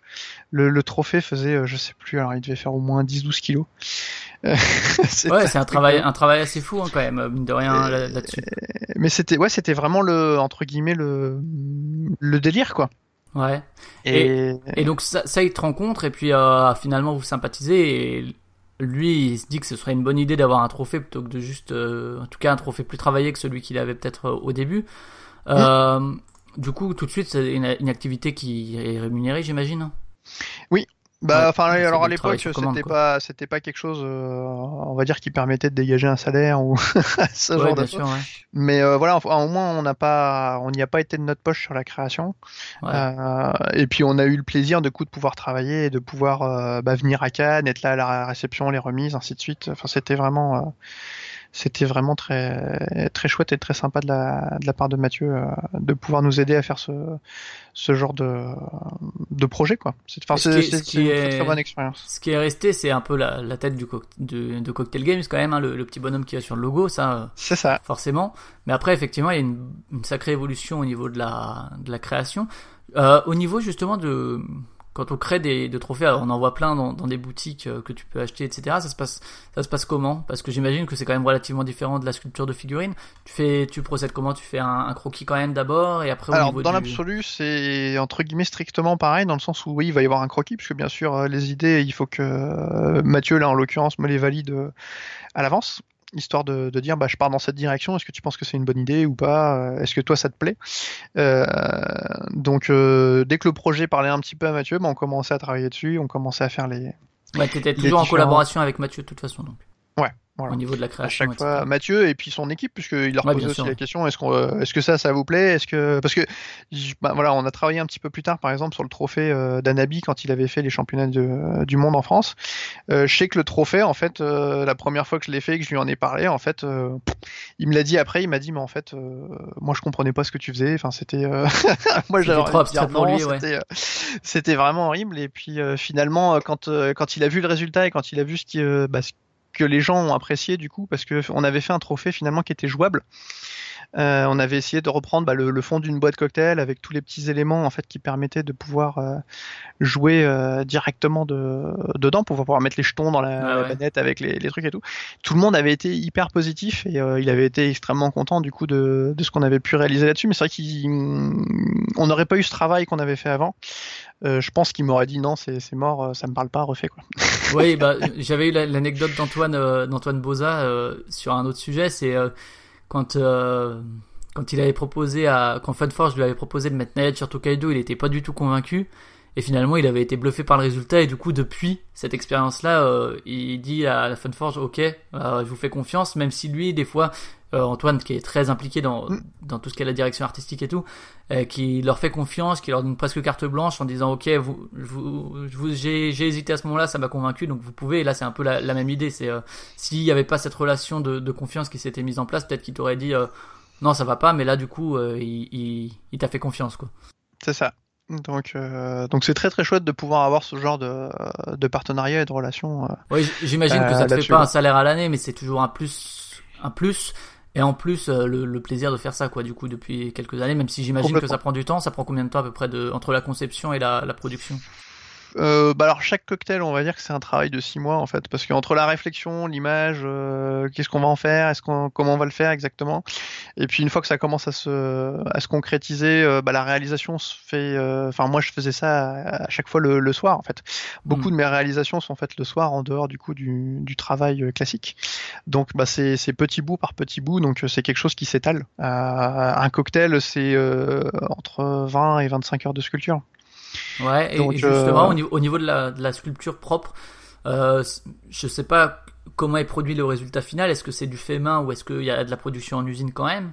C'est alors c'est entièrement du, du fait main jusque euh, les dernières euh, réalisations, c'est-à-dire à partir du moment où on a attaqué euh, la forme des Césars, où là en fait donc il y a 4 ans, si je dis pas de bêtises, et bah et même pour Anabi, euh, on, là on a commencé à faire des bah, donc la pièce maîtresse, mais après c'était une reproduction résine. Euh, comme pour les Twin Pulse en fait, mais euh, du coup une reproduction résine grande échelle. Alors on a fait des résines marbre, on a fait même avant en fait on avait même fait des petits, non on avait déjà fait des petits pions en fait. Les petits étaient de la reproduction et des tirages résine en fait pour pouvoir ne sculpter qu'une pièce et puis du coup la dupliquer facilement et pouvoir euh, reprendre. Il y a vraiment que les tout premiers qui étaient sculptés entièrement à la main. Et on en a même eu qui étaient les très gros étaient euh, des moulages métal en fait. Euh, mais voilà le, Et le donc ça, toi, toi, avec toi, tu les travailles à la, à la, à la résine, c'est ça? Moi, je le travaille en fait beaucoup en mix euh, milliput green stuff pour ceux qui, qui connaissent. Mhm. c'est des pâtes bicomposants en fait qui sèchent à l'air. Euh, le milliput est une pâte euh, à la base pour réparer la faïence qui permet d'être facilement poncée. Donc, je travaille beaucoup sur le sur le ponçage et la gravure en fait avec ces avec ces gammes là. Et le milliput, enfin le green stuff est une pâte qui s'étire. Et Mhm. donc, euh, bah, des fois, quand je mélange les deux, j'arrive à avoir les, les, les, les propriétés des deux, donc, euh, mais ça sèche plus vite. Enfin, il y a, il y a toute une, euh, une compréhension et un, un apprentissage de, de, de la pâte en fait qui s'est fait aussi au fur et à mesure des différents modèles en fait. Quand tu as ton croquis final, euh, est-ce que il t'est arrivé de commencer à sculpter et de voir que finalement le travail de sculpture correspond était soit trop complexe, soit que ça rendait pas bien en sculpture et de repartir à l'étape du croquis? Euh, alors non, en fait moi ce qui se passe souvent c'est que alors moi je suis pas dessinateur du tout. ça, ça choque les gens des fois quand je dis ça, mais Ouais, Je- en tout cas, deux- moi, c'est je deux c'est deux, deux arts Voilà. différents entre guillemets, la sculpture et la- le dessin.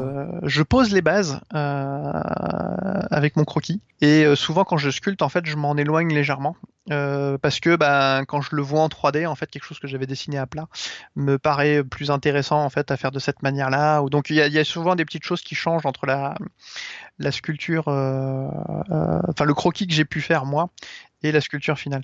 Là où je vois que finalement, euh, là récemment, on a travaillé avec God Save the Queen, on a travaillé avec Diceforge, euh, on va travailler sur Magic Maze, c'est des, des choses là où par contre j'ai des illustrateurs réellement qui m'ont fait des crowbars.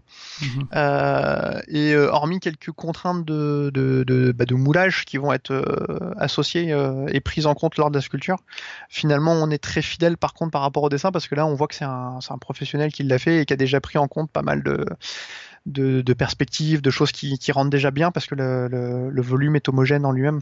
Là où moi au croquis je suis des fois un petit peu moins un petit peu moins précis on va dire. Et alors, je sais pas si c'est la, la même technique plus ou moins pour les Twin Pulse et pour les, les, les, les trophées. Tu es plutôt par euh, ajout ou par euh, retrait justement à partir d'un espèce de bloc et où tu sculptes après dessus par, euh, par fais les deux. Je fais, beaucoup, les deux, ouais. je fais beaucoup d'ajouts, euh, mais vu que je travaille beaucoup avec ces pâtes-là, je fais beaucoup ensuite de, de retrait. Après, euh, j'ai d'autres techniques euh, avec des pâtes qui cuisent au four, euh, où là, on va faire les deux en même temps, et une fois qu'on a un résultat final, on va, on va, on va cuire l'ensemble pour que ça reste figé, et puis du coup que ça puisse être, euh, ça puisse être moulé. Mais je fais, enfin, sur les Twin Pulse en tout cas, je fais beaucoup d'ajouts retrait, euh, gravure, reprise à l'intérieur. euh, ça me permet de pouvoir affiner, euh, enlever, remettre de la matière. euh, Mm. voilà, ça, ça permet de bien mûrir le, le, le, le projet. Et puis bon, la technique s'est développée comme ça, donc c'est quelque chose aussi que j'ai plaisir à travailler. Je pense qu'on demandera à d'autres sculpteurs, ils, euh, ils travailleraient peut-être différemment avec d'autres pâtes. Euh, L'important c'est de trouver le médium qui, Qui te qui convient. ouais. à chacun. ouais. D'accord, et donc cette année, c'est Keep Cool, donc, est le cocktail d'or, Profiler cocktail d'argent et Tropico cocktail de bronze. Alors, je connais pas le troisième, par contre, les deux premiers sont très très recommandables. Et un prix spécial Le du dernier jury aussi. pour Crazy Misty, pour, pour Crazy Misty Gris. Euh, celui-ci, il a, il a pas de trophée, hein, le prix spécial, si? Si, si, euh, Si, tout- également. tout- tous, tous ont eu un Tous trophée et trophée. tous sont, sont repartis euh, avec. euh, Et alors cette année, l'inspiration, donc euh, effectivement, on est dans une espèce de forme euh, d'agglomérat de différentes choses, un peu comme peuvent, tu l'as dit tout à l'heure, les, euh, peuvent faire penser au, au César. Euh, y a quoi Bah là, on était plus dans l'esprit de la statue de la liberté. Alors, il se retrouve Ouais. que, bizarrement, euh, quand on y a vu, vu que c'était Imagine qui était le cocktail d'or l'année dernière, euh, bah en fait, le, la, la couve de, de Imagine, en fait, c'était une statue de la liberté. Donc ça, c'était le petit clin d'œil marrant parce que c'était pas, pas voulu. c'était pas voulu du tout.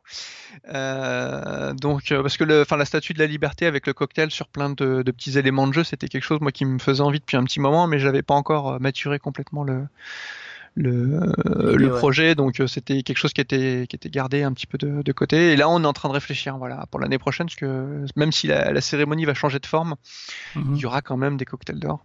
Bien sûr. Et c'est toujours toi qui vas les faire. Et bah, en tout cas, l'année prochaine, oui. Voilà. Euh, Tant que Et- Mathieu me dit, euh, bah c'est bon, on, on repart, euh, bah, on repartira l'année suivante, euh, à essayer de trouver une nouvelle idée originale pour pour pour plaire à tout le monde et puis trouver un truc un peu sympa à faire, quoi. Et l'Asdor, t'as pas contacté du coup pour faire son trophée? Euh, bah alors à une époque si, mais euh, on va dire qu'ils ont mal posé la question. et puis à l'époque en fait c'était quelque chose que j'avais pas encore compris. Euh, il m'avait demandé en fait combien avaient coûté les cocktails et euh, Ah. je lui avais dit que j'étais pas capable de lui répondre parce que chaque cocktail avait un prix entre guillemets différent puisque chacun était le fruit d'une idée et de. Enfin moi à l'époque, enfin on- vu qu'on savait pas encore dans quelle direction on partait, bon, j'avais une enveloppe que me fourn- fournissait Mathieu, mais en fait, je pouvais piocher dedans en fonction de la complexité du, du projet. Et si on était moins cher, bah, on était moins cher. Enfin, je, je, je partais pas avec la totalité de l'enveloppe s'il n'y avait pas besoin de le, Ouais, c'était adapté de à... le faire. Donc, euh, donc la question que je leur avais posée, c'était euh, bah, qu'est-ce que vous voulez faire? Parce que déjà, si c'est beaucoup plus petit, euh, bah, par exemple, si ça doit être de la reproduction, ça va coûter forcément beaucoup moins cher. Ouais, ouais, ouais. Et enfin, je, je, je cherchais à l'époque qu'ils me proposent Oui, c'est étonnant, euh, un étonnant projet. que ce soit eux qui te demandent euh, ça Et- plutôt que de nous on veut ça, combien tu prends? Enfin, c'est. À l'époque, en fait, leur projet était pas maturé. Je pense qu'ils voyaient que ça commençait à être quelque chose qui était sympa, Ouais. euh, mais ils savaient pas dans quelle direction partir du tout. Et euh, bah, c'est vrai qu'au moment où ils ont fait finalement les cubes, qui est quelque chose, je pense, qui correspond mieux d'ailleurs à ce qu'ils à ce qu'ils voulaient faire, euh, bah, ils nous l'ont ils nous l'ont pas demandé parce qu'ils ont trouvé quelqu'un pour le faire à côté, quoi. Donc voilà. Après, il y a pas de il y a pas de souci là-dessus. Chacun est libre de faire ce qu'il veut. Il n'y a pas d'obligation à travailler avec nous. Donc, mais c'est vrai que c'est c'est quelque chose qui est compliqué. Enfin, j'ai d'autres entreprises avec lesquelles on a essayé de travailler et souvent le, le- la complexité vient du fait de, de se dire qu'on doit quelle est l'idée et quel est le, le message qu'on veut transmettre via la, la réalisation et via le prix quoi. Donc il y a les cocktails d'or effectivement qui sont peut-être les, les plus connus, mais il y a aussi d'autres choses. Alors euh, c'est- c'était pas prévu pour le coup parce que je t'avais contacté avant que ce soit annoncé, mais là ça a été annoncé le Sus Boule d'or. Oui. Qui est vraiment dans l'actu, euh, qui est aussi une idée euh, de la Lidja et de Mathieu, hein, bien sûr. C'est ça. Euh, et c'est toi qui as la sculpture également du, du c'est trophée. moi qui fais la sculpture également du trophée. D'accord, qui représente donc effectivement une langue. Une langue avec euh, deux boules. Alors bah il y a eu des grands débats. Enfin mine de rien tout ça c'est quelque chose qui se voit pas euh, derrière, mais euh, il y a eu plein de, de débats Parce avant. que, parce que mine de rien, c'est ce c'est des, trucs potaches, mais qui demandent du boulot et qui sont quand même. C'est ça. C'est ça. Bah surtout que, enfin, alors il y a eu plein de choses. Enfin, au début, Mathieu avait posté du coup un croquis que j'avais réalisé, qui était le, le bisounours d'or. Sauf que voilà, on s'était posé la question avec les problèmes de droit, les problèmes de. Ouais, qu'est-ce puis que c'était pas assez subversif pour, euh, Euh, pour non, pour la Lydia. Non, c'était pas forcément. Mais en fait, le délire était pas forcément là au, au démarrage. Euh, mais après, il fallait quand même quelque chose qui, enfin, qui, qui, qui soit suffisamment euh, marquant, enfin, dans l'esprit Lidja pour que ça soit, bien bien important. Enfin, même quand on avait fait les trophées du coup avec les cocktails, on faisait des trophées Lidja à l'époque. On en a fait des, on en a fait des, des pas mal. Euh, moi, j'en ai fait un avec un pied euh, juste dans une tombe pour pouvoir euh, être donné ouais, aux, ouais. plus vieilles Ouais. C'est le encore en truc d'honneur, Enfin, voilà, Il y, il y a des trucs. Voilà. Après, ça reste du second degré. Ça reste des trucs euh, assez marrants à faire. Là, sur le Sus Boule d'Or, on- moi, ce que je voulais aussi, c'était surtout que le le trophée entre guillemets dans, dans son nom donne envie d'être reçu, mais en même temps, bon, voilà, pour rester dans l'esprit. euh, Ouais, que t'oses pas trop quand même le mettre sur on ta cheminée, envie- quoi. On n'a pas envie de le, voilà, on n'a pas envie de l'avoir. D'accord. Euh, c'est voilà, c'est bah, vrai que c'est des, des prix potaches, mais c'est quand même beaucoup de boulot de conception, de réalisation. Et ce que ça soulève comme débat pour des trucs, entre guillemets, à la con, alors que ce soit les cocktails d'or, mais, mais celui-là, là où euh, il y a plein de débats sur « Oh oui, les gens risquent de mal le prendre et tout », alors que c'est vraiment de la déconne, quoi. Oui, mais après, c'est- je comprends que ce soit pas évident pour les gens de, de, de se dire où s'arrête le, le, le bon goût entre guillemets dans la déconnade et euh, où commence le mauvais. Je pense que ça dépend de, de, bah, l'humour de chacun et puis de, la manière dont on a envie de se présenter et de revoir le, de recevoir le, projet. Quoi. Est-ce que, est-ce qu'on le prend mal parce qu'on pense qu'il y a une arrière-pensée assez méchante derrière, qui pour moi n'est pas le, cas en tout cas. Ni Oui, non, il suffit de suivre un peu la, la page Lidja sur Facebook. S'il y avait de la mauvaise Ah. arrière-pensée, je pense qu'ils Et- seraient fait attaquer en justice. euh, Peut-être qu'ils l'ont déjà été d'ailleurs, je sais pas, mais je pense pas. J'espère pas pour eux parce que. Je, je- alors je crois pas, mais concrètement je ne sais pas. Et bah après voilà, je, je pense que c'est, enfin c'est normal aussi que la personne qui le reçoive sur le coup se dise, putain les salauds, ils m'ont quand même. euh, Ça, ça dépendra qui, je pense. Je pense Voilà, que ça dépendra mais qui. C'est toujours pareil, c'est, ça dépend qui, ça dépend comment la personne est capable de rebondir, ça dépend dans quel état d'esprit aussi elle est à ce moment-là, parce que euh, il suffit qu'il se soit passé autre chose et que du coup le prix euh, aussi tombe en décalage. Je comprends que ça puisse euh, choquer ou énerver des personnes si, euh, je sais pas, pour une raison X ou Y, il s'est passé autre chose avant Ah ouais. euh, qui a peut-être aucun lien, tu vois, mais qui du coup euh, la personne le rattache et du coup peut peut-être mal le mal le vivre. Donc euh, Ouais, bon, je pense que la, la communiquera euh, de manière claire là-dessus euh, au moment où ils le remettront. Et du coup, le, le prix qu'on voit sur les, les images, il est terminé, il est finalisé, il est. il est quoi. terminé, il est finalisé, il est euh, il est chez Mathieu. Il est chez Mathieu. Et il va le garder peut-être, remarque. Non, je Et, crois euh, pas. bah alors après moi je voilà moi je suis là au travail de conception. Par contre après à qui le remettre, comment? Même pour les cocktails en fait j'en ai aucune. Ah idée. Mais c'est du coup c'est un projet qui date de quand ce, ce, ce projet somme toute potache mais euh, vu le temps de réalisation que ça prend euh, Il a été monté euh, je sais plus euh, bah, pas longtemps ça devait être mi mi, euh, ou fin mars dans ces eaux-là. je pense que c'est une idée qui germe quand même depuis quelque temps euh, chez dans la tête de Mathieu. Je sais pas si c'est lui vraiment qui est à l'origine du truc mais ça m'étonnerait pas. Et euh, donc il y a Sus Boule d'or Cocktail d'or il y avait aussi un trophée Days of Wonder. Ouais, on a fait des trophées pour les aventuriers du rail. D'accord On a fait des trucs assez, euh, assez impressionnants. C'était quel, moment? C'était aussi fin des années 2000, début 2010 Euh, bah, Après les cocktails d'or, du coup? 2013, on en a fait en Ouais. 2013 et en 2014. En 2013, on avait fait plein de petits trophées euh, où on avait repris des, des- Alors là, il n'y avait pas de travail de sculpture.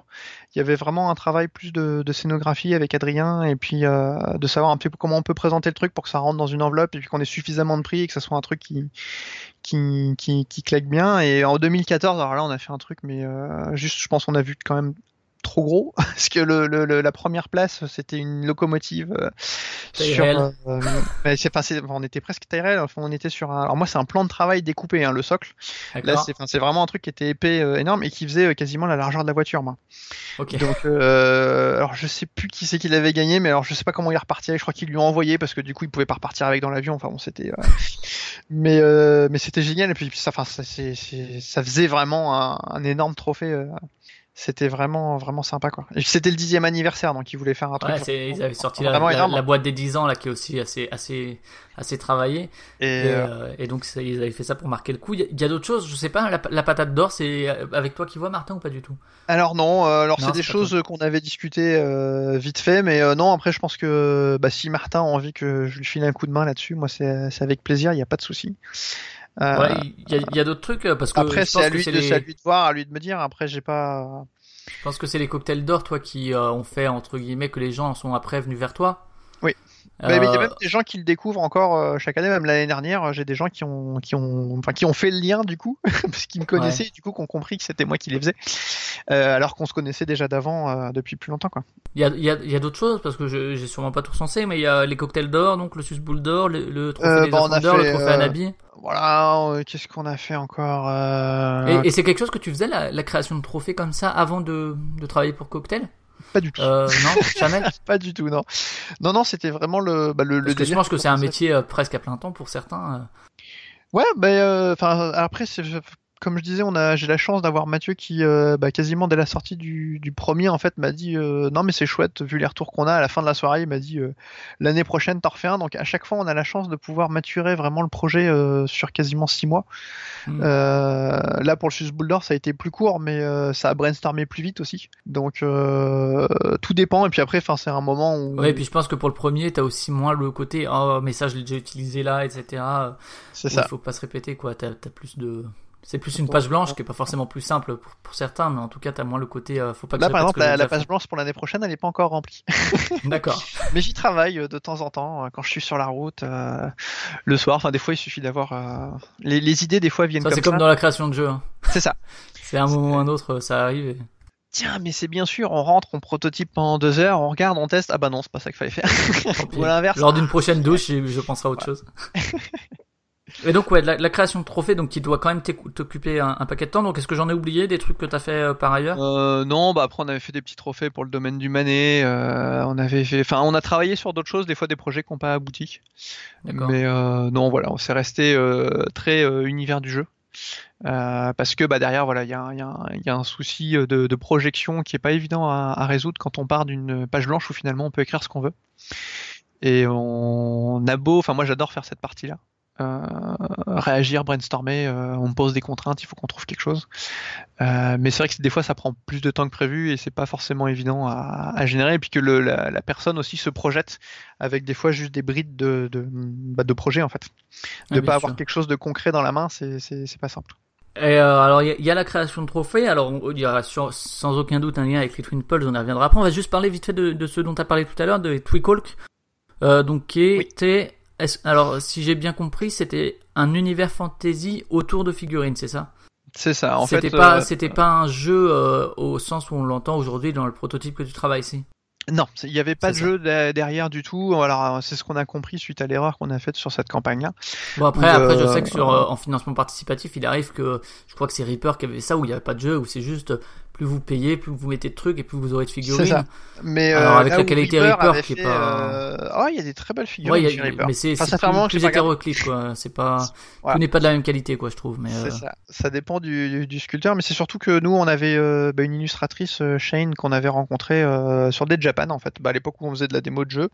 où On avait un petit peu flashé, en fait, sur son style. hein. Et puis, bah, vu que moi, à l'époque, je, je sculptais un petit peu, enfin, on, on avait commencé à réaliser un euh, c'était quand que tu, tu commences à penser à ça fin des années 2000 ou parce que le, le projet sur Indiegogo c'était 2012 je crois, euh, bah, on a dû commencer à travailler dessus. Ou 2014, euh, peut-être, je sais euh, Non, plutôt 2014. 2014. Et on a dû commencer à travailler dessus, ouais, 2012-2013. D'accord. Et euh, bah, c'était l'époque où je faisais des concours, donc euh, bah, moi j'en ai sculpté euh, deux dessus. J'ai un, un ami sculpteur, Olivier Boucher, du coup, euh, qu'on avait mis du coup sur le projet euh, pour sculpter euh, du coup bah, toute la gamme des poulpes.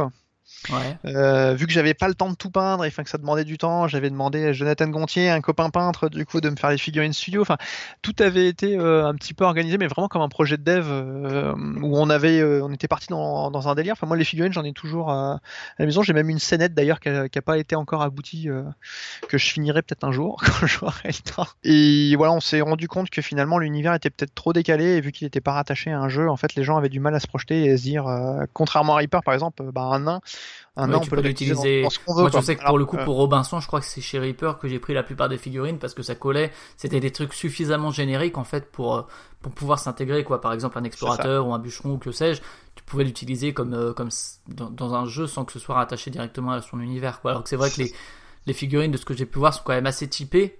Euh, Ouais. C'était de la résine toujours? C'est de la résine euh, toujours. euh, donc voilà, donc on a eu un petit succès, euh, on va dire d'estime. Euh, voilà, après nous ça a été une très belle aventure, très formatrice, euh, Mhm. notamment sur la compréhension du coup bah, toutes ces, ces, ces parties financièrement participatifs euh, qui nous serviront sûrement plus tard. C'était c'était absolument impossible de faire en dehors du financement parce que je vois que là il y en a encore en vente Non, par exemple sur c'était le site. c'était, mais- impossible. Enfin, on s'en rend pas compte, mais il y a même d'autres choses qui ont été faites derrière. On a même eu un autre modèle qui a été imprimé en 3D qui pas du tout paru. Euh, quand on a commencé à rattacher ça à un univers, parce qu'on a, enfin, l'univers a vraiment été travaillé beaucoup derrière. Euh, à l'époque aussi où euh, j'avais commencé à participer à des projets comme Alchemy, qui pareil sont des projets de figurines. euh, bah, qui eux étaient attachés à des jeux. Enfin, il y a eu énormément de, de, de travail derrière qui se voit absolument pas. Et euh, ouais, voilà. Enfin, après, un jeu de figurines finalement complet, c'est là aussi on s'est rendu compte, c'est très lourd à porter. Euh, quand on n'a pas forcément le temps d'aller sur tous les salons et tout, euh, là où euh, Alchemy par exemple jouit d'une communauté quand même assez importante et assez Ouais, la, la difficulté, je pense, c'est se créer une communauté qui, derrière, lorsqu'il y a le lancement du financement participatif, va suivre et va faire du bouche à oreille, que, euh, que ce soit physique ou euh, par internet, hein, surtout par internet aujourd'hui, mais euh, et via ce bouche à oreille, il va ramener d'autres gens qui Mm. vont permettre à la, parce que là, le- la campagne Indiegogo, vous l'avez fait tout juste. Tout juste, ouais, parce de- que bon, on a eu un, un copain qui a voulu vraiment délirer et qui a voulu se payer un concept tout fait, donc donc voilà. Mais sinon, sinon on l'aurait pas, on l'aurait pas atteint en fait.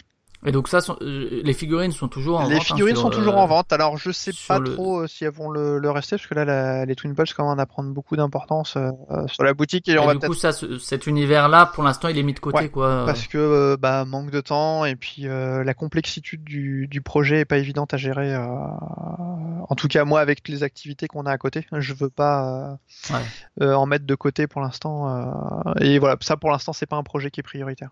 Ça reviendra peut-être un jour, mais euh, voilà. ou il y aura peut-être euh, peut-être si j'ai le temps un jour de me dire, euh, je finirai des figurines qui ont été commencées, qui ont été euh, designées, histoire de dire qu'on fait juste de la de la collection pour la collection. Ouais.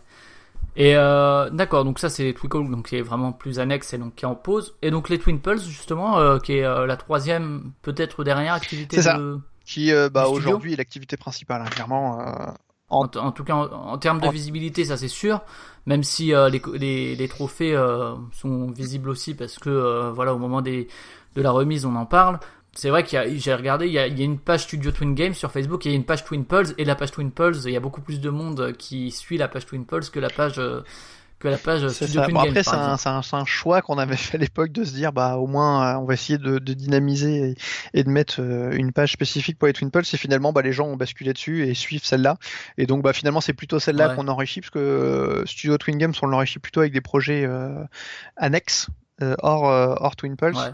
et bah du coup vu qu'ils sont beaucoup moins réguliers parce que c'est pas quelque chose qu'on qu'on enfin c'est quelque chose alors qui demande du travail en amont là il y a des projets là qui sont en train de se travailler pas mal là, qui vont arriver du coup sur la page mais euh, c'est pas quelque chose qui parce qu'on a peu de temps on a peu de créneaux à prendre euh, de dispo pour ce genre de choses en fait donc du coup on sélectionne les projets et on les fait euh, un petit peu comme ils viennent au fur et à mesure.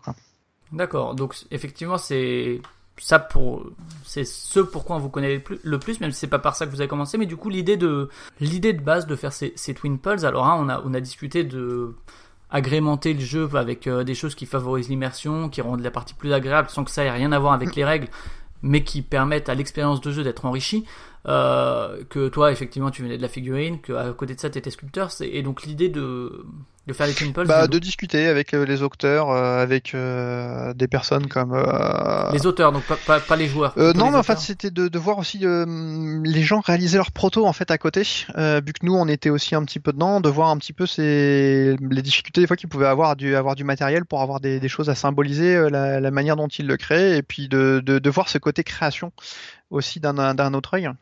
Euh, J'avais beaucoup discuté avec Florent Mortier aussi euh, à l'époque, et puis euh, il m'a dit non mais tu devrais te lancer, créer un truc, ça se trouve ça peut marcher. Et c'est vrai qu'on avait regardé, en fait, il y avait personne qui faisait ça du coup en France. En Europe, pas vraiment non plus, parce que il y avait Spiel Material qui faisait un petit peu de, de matériel pour, pour, pour Ouais, faire les, les, les- les oui. jeux, mais pas tant que ça. les protos, mais ça reste des cubes en bois, Le des seul meeples, ce genre de qui, choses. qui réellement, dés, on va dire, euh, rentre sur notre, euh, notre marché, entre guillemets, euh, c'est en fait Meeple Source aux États-Unis, mais qui ne fonctionne euh, et qui ne s'étend que par Kickstarter. C'est eux qui avaient fait les, les ressources là pour les différents jeux. Bah, euh, sculptés Alors en non, ils font Fimo. pas de la Fimo. En ou fait, pas, eux, ils font plus. du, bah, du Meeple en bois, mais euh, avec de l'autocollant en fait collé dessus. Ouais. histoire de- d'identifier mieux les. Donc on est un peu sur le même concept puisqu'on cherche juste à donner une meilleure profondeur 3D au, au projet, mais on travaille sur des technos différentes et, euh, et du coup je pense qu'on s'adresse à deux publics euh, euh, à la fois complémentaires et à la fois différents, puisque euh, il y en a qui préfèrent le cube en bois et aujourd'hui on en a qui préfèrent les Twin Pulse. Donc euh, voilà, chacun. a- Ça doit être Stonemeyer, les Treasure Chest, euh, qui avait fait, euh, je sais pas si tu vois, mais les, notamment pour, euh, je sais plus si c'est pour Robinson, mais des, justement, je sais plus si c'était en pâte Fimo ou euh, en autre, en, en résine, mais qui avait fait des, des ressources euh, justement assez euh, Il y en a pas mal, ouais, avec des, de des rondins ouais. de bois, etc., qui, qui pourrait se rapprocher au niveau de l'enrichissement d'expérience de jeu euh, de aussi euh, des figurines ou bien les Twin Pulse, les Meeple avec les autocollants. Je suis un peu plus plus réservé sur le sujet parce que finalement ça reste des Meeple au niveau de la forme, mais euh, mais moi c'est dans l'esprit ça me fait un petit peu penser à ça. Et donc ce qui m'étonne c'est que tu tu parles des des protos et des auteurs Euh, et de lancer les Ouais. Twin Pulse. Ce serait pour illustrer, pour mettre dans les prototypes. Alors voilà, il y avait cette idée en fait de se dire à un moment donné, on pourrait peut-être faire des trucs qui seraient réutilisés euh, du coup dans les dans les prototypes des auteurs. Et aujourd'hui, on a des auteurs en fait qui, qui font leurs protos avec nos avec nos pions. Donc ça, on est hyper content du coup de, de ça. On en a qui nous envoient des photos euh, régulièrement de, de pions qu'ils ont repris, qu'ils ont repeints du coup, et ça leur permet de symboliser directement les les, les pions dans, dans le jeu. Plutôt que de prendre un pion euh, Voilà. matériel, par exemple. Donc bois, bah, en fait, c'est par rapport à ce qu'on disait sur le, le, le thème du jeu, ça les aide du coup à renforcer le, le thème aussi euh, par rapport au matériel. Ouais, ouais si, je dis que ça m'étonne, c'est parce que c'est vrai que euh, aujourd'hui, tout ça, tout le côté Kickstarter, figurine, là où c'est pas forcément utile dans la mécanique de jeu, tout le côté euh, pimper sa boîte, tout le côté, enfin tout, tout, tout ça quoi. C'est surtout chez les joueurs quoi. Enfin, euh, même si les, les auteurs essayent de plus en plus de peaufiner en tout cas au niveau du, du design leur, euh, leur proto, c'est vrai que c'est les joueurs qui aiment bien faire ça. Et c'est vrai que le fait que l'idée vienne plutôt de, de ce truc qui est le moins concerné aujourd'hui, c'est Après, bah, les auteurs sont aussi des joueurs, donc je pense qu'à un moment donné, ils y ont vu aussi euh, quelque chose qu'ils auraient aimé avoir ou quelque chose qu'ils aimeraient voir pour leur jeu plus tard. Euh, après, nous, ce qu'on a, ce qu'on a pris le pari aussi au niveau du positionnement, c'est d'essayer de trouver un, un modèle qui nous permettait d'avoir quelque chose qui reste, euh, si possible, peu coûteux, même si, ça reste quand même quelque chose entre guillemets un petit peu luxe, puisqu'on rajoute quand même au prix de son jeu, mais d'essayer que ça soit le moins cher possible et euh, de pouvoir se dire euh, bah finalement c'est utilisable directement facilement et potentiellement enfin nous on a pris le pari aussi de se dire il faut qu'à un moment donné on travaille avec les boutiques parce que moi c'est comme ça que j'avais été élevé et je me suis dit il faut que le, pion à un moment donné puisse arriver un jour en boutique donc euh, il fallait trouver un modèle de production, un modèle de sculpture et euh, le, le, le pion, euh, bah, le pion en fait des jeux que je jouais à l'époque, l'île interdite, pandémie, c'est ce pion-là qui a servi de modèle et sur lequel en fait j'ai commencé à sculpter parce que les premiers c'était des pions en bois que j'avais acheté chez Spiel Material et que j'ai réhabillé entièrement du coup pour pouvoir garder ce. Donc tu, toi, tu, de manière personnelle, avant, tu habillais déjà tes jeux avec des Twin Pulse avant même d'en réaliser à destination commerciale. Quoi. Donc, euh, D'accord. donc en, bois. et puis avec des trucs qu'on qu'on rajoutait ou avec des figurines qu'on qu'on réutilisait à la place des pions. Donc euh, Euh, Et alors l'idée au début, c'est euh, de faire des sets pour certains jeux ou bien parce que je sais que sur sur le site il y a y a les deux les deux possibilités, c'est-à-dire qu'il y a des des sets pour les jeux, mais il y a aussi des Twin Mm. Pulse justement moins identifiables, moins rattachables à un jeu, mais qui sont des des disons lieux communs, soit de la ça. soit euh, pilote, etc. Au début, l'idée c'était plutôt de faire des trucs pour des jeux précis ou justement des trucs plus Alors en fait, euh, l'idée un petit peu basique, euh, bon, on va revenir à Cocktail Games du coup, mais euh, voilà, moi je jouais Ah à ouais. l'île interdite, Mathieu était à côté, je me suis dit tiens, je vais aller voir Mathieu, je vais lui poser la question, est-ce que c'est quelque chose qui, qui nous est possible de faire? Est-ce qu'on aurait le droit de pouvoir faire des... Parce que parce que toi tu jouais donc déjà à l'île interdite avec tes pions. Bah Mathieu en fait nous dit, euh, bah écoute, euh, ouais vas-y, euh, pourquoi pas, euh, je te donne les droits. Alors à l'époque, ça, il c'était après- ah, c'était après que tu fasses déjà les- On faisait déjà les cocktails depuis un petit mois. Et Voilà, euh, bah, donc il y a trois ans et demi, il me dit vas-y, euh, mais je sais pas si t'en vendras. Enfin tu vois, c'était vraiment l'idée c'était de faire un test et puis de se dire euh, bah on regarde. Et il m'avait euh, du coup il y a trois ans à PEL invité sur son stand pour que j'ai un petit un petit corner entre guillemets et que je puisse euh, du coup bah, proposer euh, les, les petits sets euh, des Twin Pulse. Donc euh, bah, je sais plus sur ce salon là on avait Il y, en avait quatre six hein, dans la- dans la boîte. déjà c'est 6 6 pour euh, du coup, euh, bah donc ça faisait un petit set à 12 euros qu'on vendait en sachet plastique. Enfin, tu vois, c'était vraiment euh, le. Qui existe encore sur euh, qui existe les, encore. les, de l'île interdite existent encore. On les a sculptés depuis, mais euh, et à l'époque on peignait. Du coup, Ouais. euh, tout était peint à la bombe puisqu'on n'avait pas réussi à faire de la résine teintée comme aujourd'hui. Et bah du coup, il y a des gens qui, enfin, on, on en a vendu ouais, une bonne vingtaine et les gens nous ont dit mais c'est cool, mais vous avez quoi d'autre? Donc là, du coup, on a fait ok. vous êtes gentils. C'est- ouais c'est et, et et pour la promotion sur le truc euh, du coup euh, sur euh, donc il y avait les Twin Pulse. Est-ce que l'île interdite était présentée à ce moment-là ou pas? L'île interdite Parce qu'il était déjà pas présenté à ce moment-là, parce qu'il était déjà un petit peu plus ancien, il n'était pas présenté. Donc c'était vraiment, on était. Et donc tu pouvais pas mettre les enfin t'avais quand même un plateau toi j'imagine de ton côté peut-être avec les Twin Pulse à la place euh, voilà, on avait juste pas montré comme- un petit peu l'exemple, mais on n'avait même Ouais. pas mis le jeu en, en fait. Ouais, c'est pas comme s'il y avait des joueurs qui jouaient toute la journée avec, quoi. Où là, euh, ça peut faire effectivement euh, boule de neige. Donc, vous malgré ça, vous avez quand même réussi à en vendre une vingtaine et avoir C'est ça. de Donc du ouais. coup, euh, bah alors à l'époque, il y avait euh, Guillaume qui bossait chez Philo. euh, moi, je jouais à Pandémie, donc on s'est dit tiens, il faut faire les pions de Pandémie parce que ça, c'était un truc qui nous manquait aussi dans le dans le visuel attaché au, au jeu. Donc bon alors.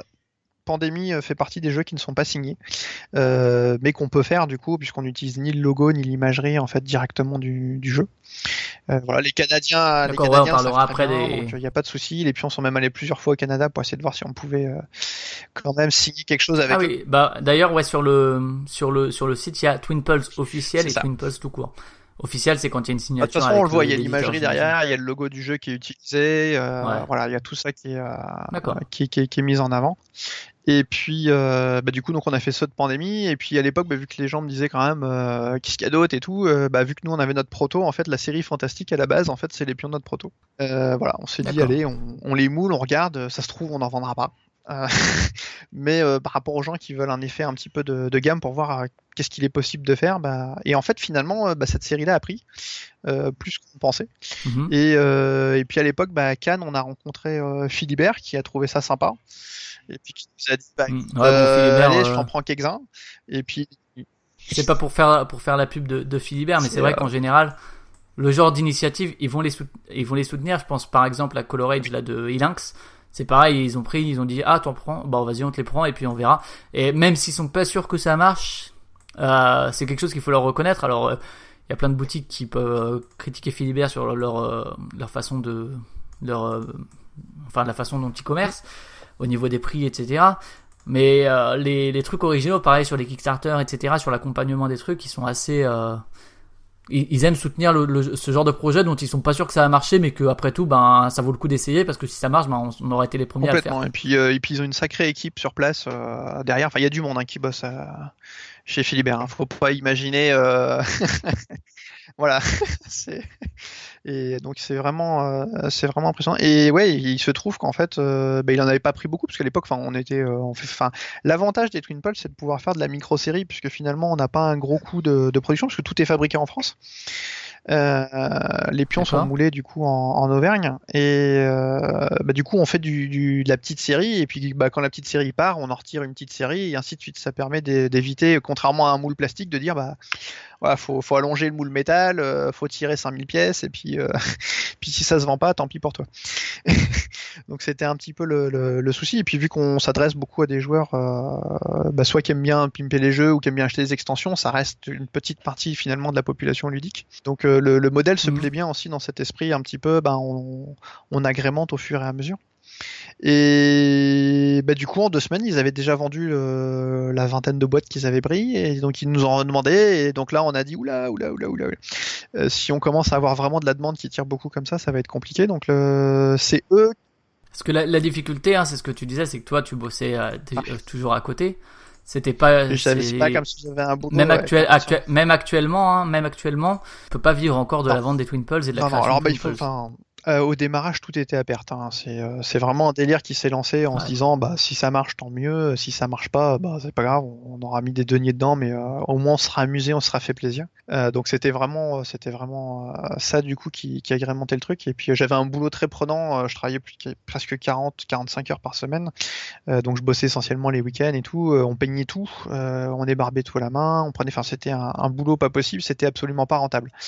Euh, Ouais, donc t'arrives à ce moment-là où tu te dis ah c'est cool, c'est cool, mais en même mais temps. ça me prend euh, tellement de temps que euh, un peu comme euh, comment dire les, les sportifs semi-pro qui ont un boulot à côté mais qui doivent faire beaucoup d'entraînement et où à un moment bah t'as plus le temps de tout faire. voilà, quoi. donc- C'est euh, Donc c'est là où on s'est dit, euh, faut qu'on change de modèle, faut qu'on essaye de se professionnaliser un peu, et puis euh, il faut que là on a un client qui a priori est content et qui tourne quelque chose, on va arrêter d'en chercher d'autres, on va essayer de comprendre euh, comment on peut mieux lui répondre et comment nous on peut essayer de trouver un truc qui est moins moins chronophage et plus dans l'esprit de ce qu'on cherchait à faire au début, parce que le, le coup du pion en tein- teinté, c'était l'idée de démarrage de toute façon, mais c'était quelque chose qui techniquement a mis longtemps à aboutir. Euh, et qui du coup bah maintenant déjà ne me demande plus de peindre euh, même quand il pleut ou ce genre de choses. Ce qui était pas forcément euh, pratique avec la, la vie de famille parce que je fais tout chez moi du coup. Et, euh, et donc voilà. Donc euh, bah après on a pu du coup commencer à démarcher de nouvelles boutiques. C'est là où bah, le boitage euh, sachet a commencé à devenir du boitage boîte. Parce que les boutiques Ouais, commençaient à me dire des bah, boîtes en voilà, carton, il hein, faut qu'on voie hein. le visuel faut qu'on voie les trucs. Donc c'est des boîtes en carton format jeu de cartes en fait euh. C'est ça. et, on voit effectivement les Twin Pulse à l'intérieur pour euh, puisque c'est le produit qui est vendeur. Euh, c'est pas c'est pas comme si c'était des dés ou un, bon même si certains dés peuvent mettre être mis en avant aussi, mais euh, mais euh, voilà c'est c'est pas juste des cartes, c'est vraiment euh, l'objet qui est mis en valeur, donc il faut qu'on le voit. C'est ça. Donc, euh, et puis le- c'était le seul format de boitage qui nous permettait d'avoir quelque chose euh, d'un petit peu plus professionnel pour rentrer en boutique physique. Et puis, Ouais, euh, bah, qui restait, euh, même si ça coûte quand même relativement cher, euh, qui restait du coup accessible et rentrait dans, dans ce prix du coup qu'on avait réussi à conditionner d'à peu près euh, à partir du principe qu'un pion c'est à peu près 2 euros. Donc euh, voilà, c'était le, c'était l'idée en fait à, à prendre en compte et puis euh, voilà. Mais c'était quelque chose qui n'était pas évident et qui était euh, de toute façon invivable en tant qu'auto-entrepreneur. Et donc ça c'est c'est vraiment donc au début tu dis l'île interdite avec Cocktail Games donc c'est après avoir discuté sur les cocktails d'or etc bah à un moment ou un autre tu proposes ça et tu dis ok on essaye euh, et puis donc effectivement il y a plein le fait que ça ça ait fonctionné ça a amené plein plein plein d'autres d'autres jeux Ouais. aujourd'hui il y en a quand même un paquet hein on peut citer il y a Shakespeare il y a Celestia Agricola euh, on pas tous les faire vous les retrouverez sur le sur le site hein mais euh, Istanbul et dernièrement donc euh, Dice Forge là euh, tout tout dernièrement euh, je, je vois hein, la proposition Twin Pulse pour King Domino. C'est il y a un autre intitulé? Il y a un autre intitulé. ouais. Alors bon, c'est un cas un petit peu particulier. Alors après, c'est pas pour générer une, euh, une polémique, mais bon, vu que tu amènes le sujet, on va en, on va en parler vite fait. Euh, bon, a aussi pour Aoichiban euh, Voilà. proposition. Pour euh, faire simple, en fait, euh, c'est des jeux où, bizarrement, pour une fois, entre guillemets, on n'avait pas forcément discuté avec l'auteur au démarrage. Euh, on avait discuté exclusivement avec euh, l'éditeur et euh, l'éditeur qui n'en a Ah, pas parlé en fait à l'auteur qui derrière Bruno, voilà, donc, Bruno pour Catala qui du coup euh, bah, ne, ne souhaite pas du coup qu'on qu'on qu'on utilise du coup le, le logo du officiel. jeu le terme officiel voilà parce que bon lui c'est plutôt un il l'a dit C'est la première téléphone un pousseur de cubes en bois. Donc déjà lui de base il n'est pas forcément client en fait de, de l'imagerie. Et puis euh, voilà en fait après par rapport à d'autres histoires qui se passaient il préférait du coup garder Il y avait aussi sur le, le truc à un moment râlé. Bon alors là c'est encore différent parce que les personnes n'avaient même pas contacté l'éditeur je crois. C'était sur le calendrier de l'avant euh, euh, qui était sorti il y a deux ans où il y avait des trucs pour Abyss où il avait aussi râlé parce qu'il n'avait pas été contacté. Et, euh, ouais pour le coup c'est c'est dommage que l'éditeur ait pas pas fait le lien quoi. Mais ouais, mais alors après, je pense que c'est- enfin, Twin Pulse, ça reste un tout petit marché, un tout petit produit. c'est pas, un- enfin, c'est pas quelque chose où entre guillemets on va gagner de l'argent sur le dos de l'auteur. Euh, je pense que le, le, Oui, c'est un voilà, truc, le faut jour avoir le, faut avoir le jeu en fait de toute voilà. façon quoi. Et le jour, où on- déjà, faut avoir le jeu de toute façon. Et puis le, le jour où on fera de la production euh, plastique à plus de 5000 boîtes, euh, là, je pense que par rapport au coût, même si on restera dans une même fourchette de prix, euh, bah là, du coup, peut-être que tout le monde, les auteurs notamment, pourront euh, euh, toucher aussi un petit peu de- d'argent, je pense, dessus ou ce genre de choses. parce que là, actuellement, les auteurs ne touchent rien là-dessus, en fait. C'est vraiment quelque chose qui est signé juste avec l'éditeur. Et euh, parce que de toute façon, enfin, sur 2 euros, il n'y a pas, il y a pas grand-chose à gagner quand tu quand tu regardes tous les tous les trucs, c'est pas c'est pas énorme quoi. Donc c'est aussi pour ça qu'aujourd'hui euh, il n'y a pas de salaire non plus qui en est tiré euh, et qu'aucune des personnes qui participent au projet en tout cas n'est n'est payée là-dessus Euh, et que c'est juste un projet qui s'alimente euh, par rapport aux passionnés et puis euh, qui euh, aujourd'hui s'autofinance donc qui va nous permettre de pouvoir faire des investissements en PLV, en marketing. on a un projet de catalogue à destination des boutiques. Euh, voilà, c'est des choses maintenant qui se qui se financent du coup euh, derrière et qui permettent aussi on- la, la personne qui est payée c'est l'illustrateur. Parce que lui il passe beaucoup de temps et euh, voilà. Lui il est rémunéré. Et donc justement ouais, sur la sur la conception des, des Twin Pearl, alors euh, avant même le, le avant de parler du choix des, des jeux que qui en contiennent, euh, ça se passe comment? C'est euh, Un peu comme le cocktail, c'est-à-dire tu as des idées, des vagues croquis. Alors maintenant, tu as parlé d'un illustrateur. Est-ce que c'était le cas au début Alors déjà non, au début, euh, il n'y avait pas d'illustrateur. Euh, au début, euh, enfin à part pour le logo, mais euh, l'idée c'était pas ça sur les pions, parce que euh, voilà, en fait, par exemple pour l'île interdite, un plongeur c'est un plongeur, le l'aventurier, on était parti sur un peu le modèle un peu Indiana Jones avec le chapeau de cowboy, des trucs comme ça. Et puis euh, en fait dans les jeux, par exemple pour Pandémie, on a déjà les illustrations sur les cartes, donc en fait on ne faisait que repiquer des éléments euh, qui nous paraissaient nous euh, phares et identifiables pour que euh, quand on regarde le pion, on se dise ok bah c'est tout de suite le rôle puisque de toute façon le but du jeu c'était de transposer euh, réellement le rôle sur la sur le plateau en fait. Euh, de la même manière Ouais. qu'aujourd'hui quand on regarde avec Diceforge, même si c'est pas les, les, les, les visages des illustrations ou même pour Colt Express, on a tous les éléments identifiables qui permettent directement de dire bah ok au-delà que mon personnage c'est le bleu, euh, de toute façon je vois physiquement que c'est lui qui correspond à l'illustration. Donc euh, il y a pas mal de jeux comme ça où il n'y a pas eu besoin d'avoir un- une illustration du pion avant parce que bah voilà euh, on a repris les éléments phares euh, pour pouvoir du coup euh, directement utiliser le et voir que graphiquement ça ressemble à quelque chose quoi qui, qui est connu. Et donc il y a, il y a cette illustration, alors que ce soit comme au début euh, pris directement sur le jeu ou que ce soit aujourd'hui euh, illustré euh, par par l'illustrateur. Après donc c'est toi qui passes au travail, c'est ça les C'est moi qui passe à la sculpture derrière donc euh, là où on a commencé sur le Toujours ce que tu as dit tout à l'heure, Milliput, Voilà. Euh, Green Stuff. Milliput Green Stuff pour l'essentiel et plus sur un- une petite armature de pion en bois, mais sur une armature en résine retravaillée et directement euh, positionnée parce qu'on a on a affiné aussi les pions au fur et à mesure. On a des techniques, la technique qui s'est améliorée, donc forcément euh, il y a des choses. Il y, a- il y en a qui t'ont posé beaucoup beaucoup de problèmes. Il y en a qui m'ont posé beaucoup de problèmes. Euh, par exemple ceux du du lièvre et, euh, et de la tortue. La euh, tortue, ouais, de de Purple, Brine. Mine, ça a été une, euh, une galère pas possible pour arriver à garder euh, l'esprit des images, faire des animaux, mais qu'on reste sur un côté, euh, j'ai pas un visage complet. Même si aujourd'hui on est en train de prendre des directions un peu différentes et il y a des pions qui vont sortir euh, très très euh, réalistes. Mais euh, j'en garde un excellent souvenir parce que moi ça fait partie des modèles où j'ai eu énormément de plaisir, même si ça a été douloureux, à, à pouvoir les faire. Et puis euh, je les trouve aujourd'hui moi très réussis et il y a pas mal de gens qui, qui en sont très contents aussi, donc ça fait plaisir. Quoi. Donc toi tu passes à la sculpture. Une fois que la sculpture t'en est satisfait, euh, l'idée c'est comme dans les figues plastiques, c'est il faut faire le moule. Voilà, donc tout ça, ça cette- part en, ça part en. Auvergne chez euh, GRX Création, qui est euh, du coup mon, mon partenaire depuis le début. Parce que ce qu'on dit dans, dans les jeux de figurines qui passent sur Kickstarter, c'est oui, faire un moule d'une figurine, ça coûte la peau des fesses. ça. Euh, ce qui doit sans doute être le cas, hein, j'imagine. Mais euh, et du coup là, c'est pareil, c'est ça qui coûte le plus cher? Euh, alors de base, c'est ça qui coûte le plus cher, de toute façon. Après, ça n'a pas de comparaison avec un moule métal, puisque là, le moule métal, Ouais. c'est juste euh, exponentiel. hein. Un moule métal, c'est quand Alors même là- entre, là, c'est un moule euh, comment, entre un 8 et moule 10 000 euros. Euh, Et là, c'est un là, moule, c'est un euh, moule un moule silicone, c'est un moule souple. Moule silicone, d'accord. Voilà, donc euh, par contre, le- l'inconvénient, c'est que là où le moule métal, tu vas l'amortir sur un nombre de tirages, ton moule silicone va se désagréger dans le temps. Donc au bout d'un certain temps, en fait, euh, bah, on va le détruire et on va en refaire un nouveau. C'est pour ça qu'il n'y a pas de grosse, C'est pour ça que c'est plus d'échelle, en fait, intéressant de faire beaucoup de, ouais, voilà. Parce que bah, voilà, le, le coût fixe euh, revient régulièrement. Par contre, bah, ça permet de pouvoir dire, euh, bah, là, on- Ouais, d'être plus au lieu d'en faire coup. euh, 5000, j'en fais que 100. Et puis, euh, bah, du coup, une fois que les 100 sont vendus, j'en retire 100 demande. et ainsi de suite.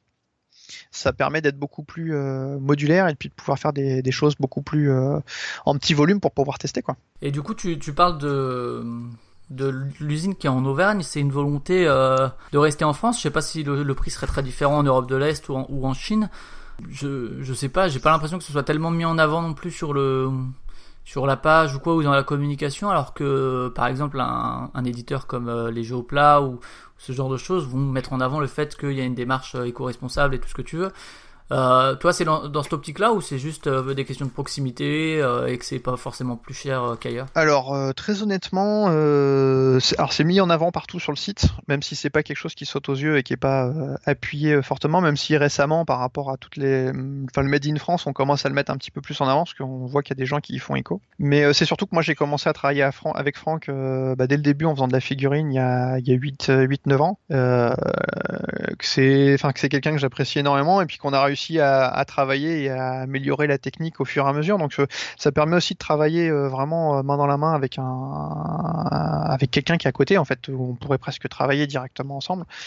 Donc enfin, voilà, moi j'aime bien ce, ce contact il là. Voilà, il y a, y tout ça en fait qui, qui rentre en- qu'on n'aurait pas avec un producteur qui serait à l'autre bout l'autre bout du monde entre guillemets. Ouais, voilà. Après voilà, on sait que Et puis tu parlais de flux, ten- de flux tendu, c'est aussi ce qui permet de répondre plus vite à une demande, il n'y a pas de cargo à faire venir, etc. Ah, bah, Il y a quand même du Si tu vois y a que quand même du timing, mais euh, mais ça permet euh, d'être plus réactif dans certains cas de figure. Et puis en tout cas, voilà, il n'y a pas les six mois de faire venir le cargo euh, de Chine et, et tout. Après, voilà, on est conscient que si demain on devait faire du plastique, même si on a visité des usines d'injection plastique en France, euh, voilà, le- les Chinois restent quand même malheureusement ou heureusement, ça dépend comment on voit les choses, les plus doués en fait à ce niveau-là et au niveau de la du, du, moulage plastique en termes de, de rapport qualité-prix, parce que maintenant c'est quand même très chouette ce qu'ils arrivent à faire en termes de qualité. Et voilà, Ouais. donc la question se posera peut-être un jour sur certaines références ou sur certaines choses. pour l'instant sur ce L'essentiel, fait, voilà, et l'essentiel de la gamme, de toute façon, je pense, restera en résine jusqu'à ce qu'à un moment donné, on ait un contrat euh, volumique euh, qui nous dise que, bah, de toute façon, voilà, on va être obligé de tirer les prix et pour tirer les quoi. prix, on sera obligé de passer sur du plastique. Au niveau du justement de la production, tu bon il y a, il y a le, le prix du temps, c'est-à-dire la main d'œuvre que toi tu ne te rémunères donc pas encore euh, euh, de manière en tout cas à, à en dégager suffisamment. Il y a l'illustration et euh, si on devait faire un, package global, donc la figurine elle est à 2 euros, elle coûte combien à produire? Euh, bah, Je sais pas, euh, je sais pas du tout en termes de matériaux etc. Combien ça demande, enfin aucune idée. ça, on pourra pas trop répondre là-dessus. Ouais. Je préfère pas trop euh, parce que du coup, enfin, c'est un petit peu compliqué. Du coup, euh, c'est un process en tout cas très particulier parce qu'on est sur la même conception que la figurine. On va juste dire que par rapport à de la figurine, ce qui nous permet de réduire énormément les coûts, c'est que on a minimisé les contre-dépouilles au maximum, presque comme si on travaillait du plastique, ce qui permet Contre aujourd'hui. les pouilles, c'est En fait, c'est tout ce qui est, euh, comment dirais-je, Euh, par exemple, un bras en fait qui se trouverait euh, devant soi, mais pas collé au corps, mais euh, du coup qui aurait un jour entre le, entre son, son torse et l'avant du bras. d'accord. Là, entre, entre le torse et l'avant du bras, j'ai ce qu'on va appeler une contre-dépouille. Même si là, elle est juste hyper impressionnante. Ouais. Mais voilà, c'est pour donner un exemple extrême. Euh, voilà, en minimisant tout ça au maximum, ça nous permet de faire tourner les moules euh, très rapidement. Et ce qui nous permet du coup bah, de réduire des coûts de main-d'œuvre, euh, pas des coûts de matière. Et même nous, euh, euh, voilà, c'est nous qui faisons l'ensage-tâche, c'est nous qui faisons les, les systèmes. Euh, après, à une époque, on a travaillé avec un CAT qui nous permettait de, de pouvoir jongler plus facilement sur des, péri- des- des périodes de ponçage pour pouvoir, moi, me dégager du temps bah, plus pour faire la peinture, alors qu'eux, ils faisaient les manips préparatoires avant. Ça permettait aussi du coup de pouvoir un petit peu réduire les coûts, mais voilà. D'accord. C'est, c'est, c'est, on peut pas descendre beaucoup plus bas. Ouais, ouais, bon après, comme dit, euh, c'est entre guillemets du luxe. C'est si tu veux agrémenter ton jeu, tu, c'est comme les inserts aujourd'hui qui, qui, qui, euh, ou bien pour Terraforming Mars là qui est sorti il y a peu de temps. Il y avait euh, un truc qui permettait de bien caler les, les cubes, etc. Ça coûtait plus cher que le prix du jeu. Euh, c'est jamais c'est une obligation quoi de l'avoir pour jouer. Non. Et c'est vraiment un, un luxe que tu te permets ou que tu te permets pas. Mais en tout cas, c'est c'est ça. c'est comme euh, voilà moi quand j'avais euh, acheté les, les figurines Reaper pour euh, ou euh, ailleurs pour pour Robinson bah, j'avais regardé à gauche à droite je savais que ça allait me coûter au moins le, le- pas loin du prix du jeu ou un- à peine en dessous. C'est un choix que tu fais hein, économiquement quoi après hein, donc euh, sachant qu'en plus vous êtes à flux tendu ça vous permet aussi d'éviter de, de stocker inutilement quoi ce que tu disais. C'est ça, parce qu'on commence à avoir 150 modèles différents, donc ça Ouais, commence, c'est ça, si tu devais avoir 5000 de chaque ce serait un peu un peu délicat. Ça commence à être euh, un peu le bazar. Donc, euh, parce qu'après, bah, c'est des frais de stockage, des frais d'infrastructure. Enfin, Il y a d'autres choses qui rentrent en ligne de compte, et c'est vrai que c'est pas forcément simple, simple. Donc, euh, donc là, voilà, le, le modèle est, est pas mal dimensionné à ce niveau-là. Après, là, voilà, on est en train de travailler sur d'autres, d'autres pistes. Donc, on va essayer de voir s'il y a des choses où on peut faire du, des réductions encore de coûts pour faire des choses euh, avec de la ressource ou des, des, des, des choses comme ça. Mais euh, voilà, c'est des choses qui sont en réflexion et bah, qui nous, nous sont permises aussi que bah, depuis qu'on est passé euh, société et plus auto-entreprise, puisque euh, déjà on n'achète plus TTC, on achète hors taxe. d'accord Ça change la vie. j'imagine ouais. donc, euh, donc voilà, donc c'est des choses. euh, ça c'est quand vous avez euh, pu passer euh, en société? Euh, bah là, du coup, en, en octobre. En octobre dernier, ok, en octobre 2016. En quoi est-ce que finalement, toi, quand tu sculptes, est-ce que c'est plus ou moins quand même le même principe que ce qu'on a dit tout à, tout à l'heure pour les trophées, ou le fait de la taille, etc., de- ça fait vraiment une différence? C'est le même principe. Maintenant, dans la technique et dans le détail, c'est complètement différent. Euh, On... Je vais pas utiliser forcément les mêmes outils, pas les mêmes échelles, pas les mêmes. euh, Ça va pas être le même temps de travail non plus, forcément. Euh, donc euh, non, il y a plein. On part du même principe, mais c'est différent. Alors peut-être justement sur le, choix des, jeux où on va mettre des Twinkles.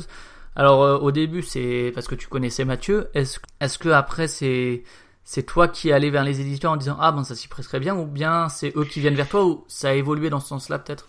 Alors ça évolue dans ce sens-là, dans le sens où euh, bah, jusqu'à euh, Colt Express et Celestia, euh, Ouais. on était vraiment dans la démarche nous d'aller voir les gens. Là où bah, c'est vrai que enfin, ces deux jeux nous ont donné quand même une visibilité Colt Express qui a importante, notamment Colt en qui a eu Allemagne. donc le Spiel euh, 2014, 2015 peut-être?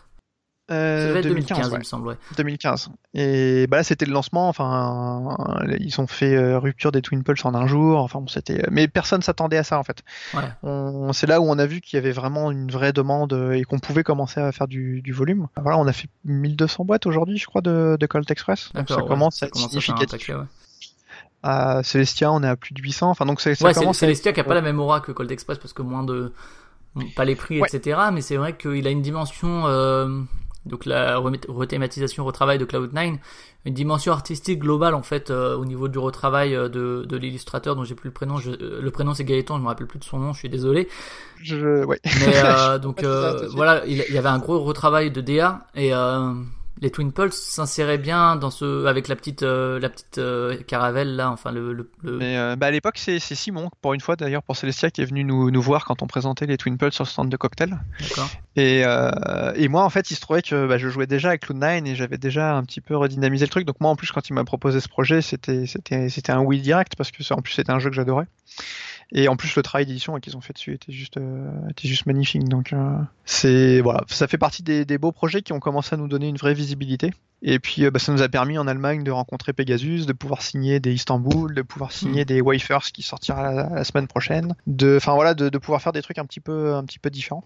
Et, et donc la, la plupart du temps, donc sauf sauf exception, on a parlé tout à l'heure pour Pandémie qui là vous l'aviez fait entre guillemets sur votre inspiration vous-même, c'est ça, enfin sur votre votre. Bah, on n'a pas le, enfin, on savait qu'on n'avait pas l'accord Voilà, de l'éditeur en fait pour utiliser son logo et ainsi de suite. Mais euh, donc ça c'était de votre initiative. Euh, Colt Shakespeare, vous êtes aussi allé chercher du coup? Là c'était un Twinkle quoi pour le coup. Alors Shakespeare c'est un petit peu particulier dans le sens où euh, à la base en fait on était sur le projet avec euh, avec euh, Cyril euh, du coup parce qu'on avait fait Sodistari parce que moi pas pardon.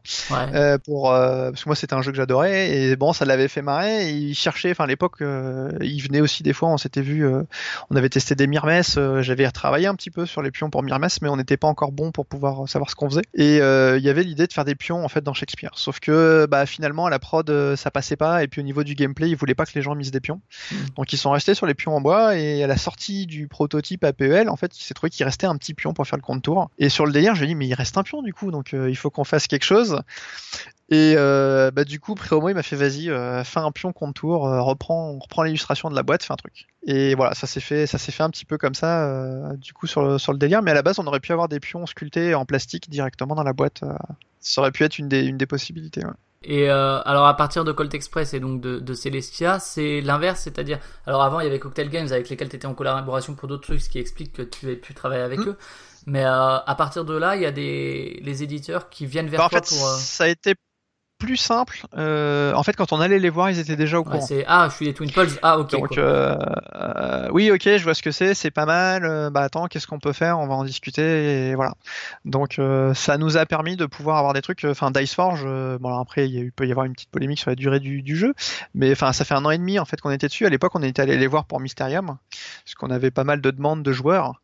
Euh, pour faire les, des petits jetons clairvoyance et tout, mais c'est vrai qu'il y avait déjà les boules Ouais, qui ouais. étaient belles dans la boîte et tout. donc, euh, on a décidé de pas le faire. Quand tu dis on a euh, décidé, c'est euh, avaient Libellud et vous euh, quoi. Libellud et nous, voilà, après discussion, parce que effectivement, nous, on voulait pas non plus euh, sortir quelque chose. On essaye toujours de privilégier le- la discussion avec les éditeurs pour avoir euh, quelque chose qui eux aussi puisse leur. euh, Ouais, leur parce que permettre, j'imagine c'est- que si t'avais pas de Je sais pas, je sais pas si euh, tu aurais le droit, par exemple, mais de sortir des trucs non officiels de, de Mysterium, à mon avis, c'est après, euh, ils, ils travaillent plus avec toi, quoi.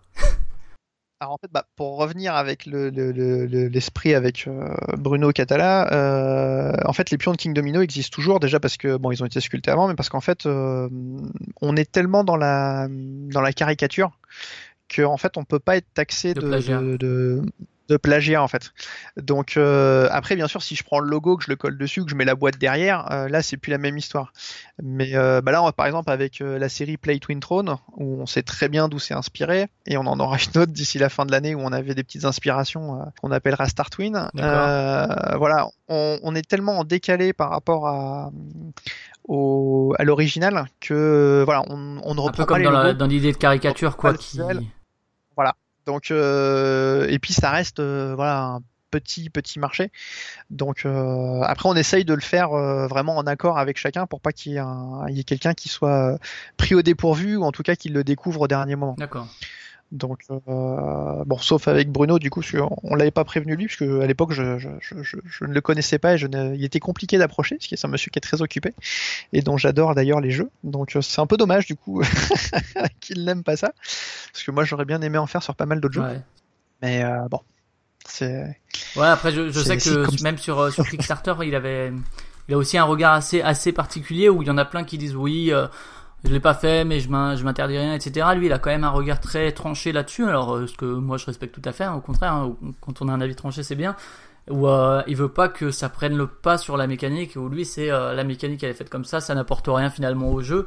Alors que t'en as qui ont un discours plus, oui, ça va apporter à l'expérience de jeu, etc. Même si ça change pas fondamentalement la mécanique, ça peut changer la, l'aspect d'une partie. C'est vrai que Bruno, je crois que là-dessus, il est assez, assez tranché. Euh, ce qui est, euh, ce qu'on peut lui, lui reconnaître, ce qui est, ce qui est vrai, qui, qui peut mener à des, à des collaborations qui n'ont pas lieu, ne serait-ce que par exemple, il y a, des jeux peut-être où pourrait y avoir des, même dans King Domino par exemple, ouais, les, Twin Pulse, ou même ça aurait pu être des figurines ou que sais-je, et où finalement, bah, ça, ça tourne court parce que lui, c'est pas son truc, quoi, mais, euh, donc euh, donc voilà donc euh, bah, les, les, les pions existent toujours. Euh, après voilà ils sont plus logotés, il y a plus le, le système donc euh, donc bon bah tant pis voilà c'est pas c'est pas très très euh, c'est pas très très grave. Euh, en soi ça empêche pas les joueurs qui ont envie du coup de continuer euh, à en acheter sauf que bah c'est c'est c'est ce n'est plus logoté donc il y aura pas le Catala même travail pas ce message, c'est ça. c'est, c'est l'idée. Et, euh, et donc oui, euh, les éditeurs qui, qui du coup soit euh, viennent vers toi, soit en tout cas savent de quoi tu parles. Euh, et du coup, alors parce qu'il y a plein de jeux dont on pourrait se dire qui s'y prêtent, même si c'est peut-être pas forcément le cas, hein, mine de rien. euh, je dis ça comme ça, mais peut-être que que c'est moins le cas que moins vrai que ça, quoi. Du coup, ouais, euh, comment est-ce que tu choisis Parce que encore une fois, il y a une question de temps qui se greffe là-dessus. Comment tu choisis si un jeu où tu vas le faire ou non Par exemple pour Dice Forge là euh, récemment, comment on choisit les jeux sur lesquels on- dans lesquels on va en intégrer? Alors au démarrage, on s'est interdit aucune euh, aucune limite, ce qui euh, du coup Ouais, voilà sur Expand par exemple qui est plus du tout à, à la- à l'actu euh, dans l'actu. euh, Ah alors, et Ispahan, euh, bah, au moment où il les a sortis, maintenant ça s'est calmé, mais euh, on en a vendu pas mal en fait, euh, mais, mais aux quatre coins du monde en fait, parce que je sais pas, il y a plein de gens en fait qui se sont dit ouais c'est vrai que c'est tellement plus cool d'avoir son petit marchand qui se Ouais, déplace à l'intérieur, et je sais pas, ça a été ça a été vraiment le délire, je sais pas sur sur un an on a dû en vendre presque 300. D'accord, quoi. ouais, donc quand même un paquet, ouais. Donc, enfin, c'était, bah, ça, ça représente pas un volume de chiffre d'affaires ni quoi que ce soit, mais c'est, enfin, ça faisait plaisir. Et puis moi, je, au moins, je me suis dit mon, mon petit délire perso, parce que moi là, c'était vraiment pour Ispan, c'était vraiment du, un choix personnel, mais vraiment Ouais, pour ceux qui l'auraient pas joué et qui Et- découvrent le et- jeu depuis et- 2012 ou 2013 et qui ont jamais joué à Isparan, jouez-y, c'est un jeu qui a pas vieilli. Euh, c'est assez ouf. Ouais. Voilà, mais qui n'est plus distribué. Euh, Enfin, qui est plus édi- édité entre guillemets. euh, les boîtes maintenant pour trouver, c'est quand même compliqué. N'hésitez quoi. pas. Donc, euh, donc voilà, donc c'est, enfin, c'est, c'est marrant hein, de, de, de voir des, des choses comme ça. Après, on a compris qu'il y a certains jeux où finalement nous on aimait bien, mais euh, par rapport au public qui était peut-être très famille. Je pense à Ye- Yeti Euh, par exemple, notamment. Alors Yeti, c'était plus le délire parce qu'on était en contact avec Pegasus et que du coup on s'est dit euh, on le fait parce que euh, moi j'avais bien Mhm. aimé le jeu et euh, ça nous a permis de ne faire qu'un pion donc aussi pouvoir réduire les, les- un petit peu les, les volumes dessus. Et on en a vendu. Bah, beaucoup moins, on en a vendu une quinzaine ou une vingtaine, je ne sais plus. Et, mais le jeu a pas eu un gros impact en France. Donc, Yeti, euh, tu parles toujours. hein Ouais. Et Yeti, du coup, ouais. s'il y en avait que t'as- tu, aujourd'hui, avec le regard que tu as, ne pas refaire, ce serait lesquels?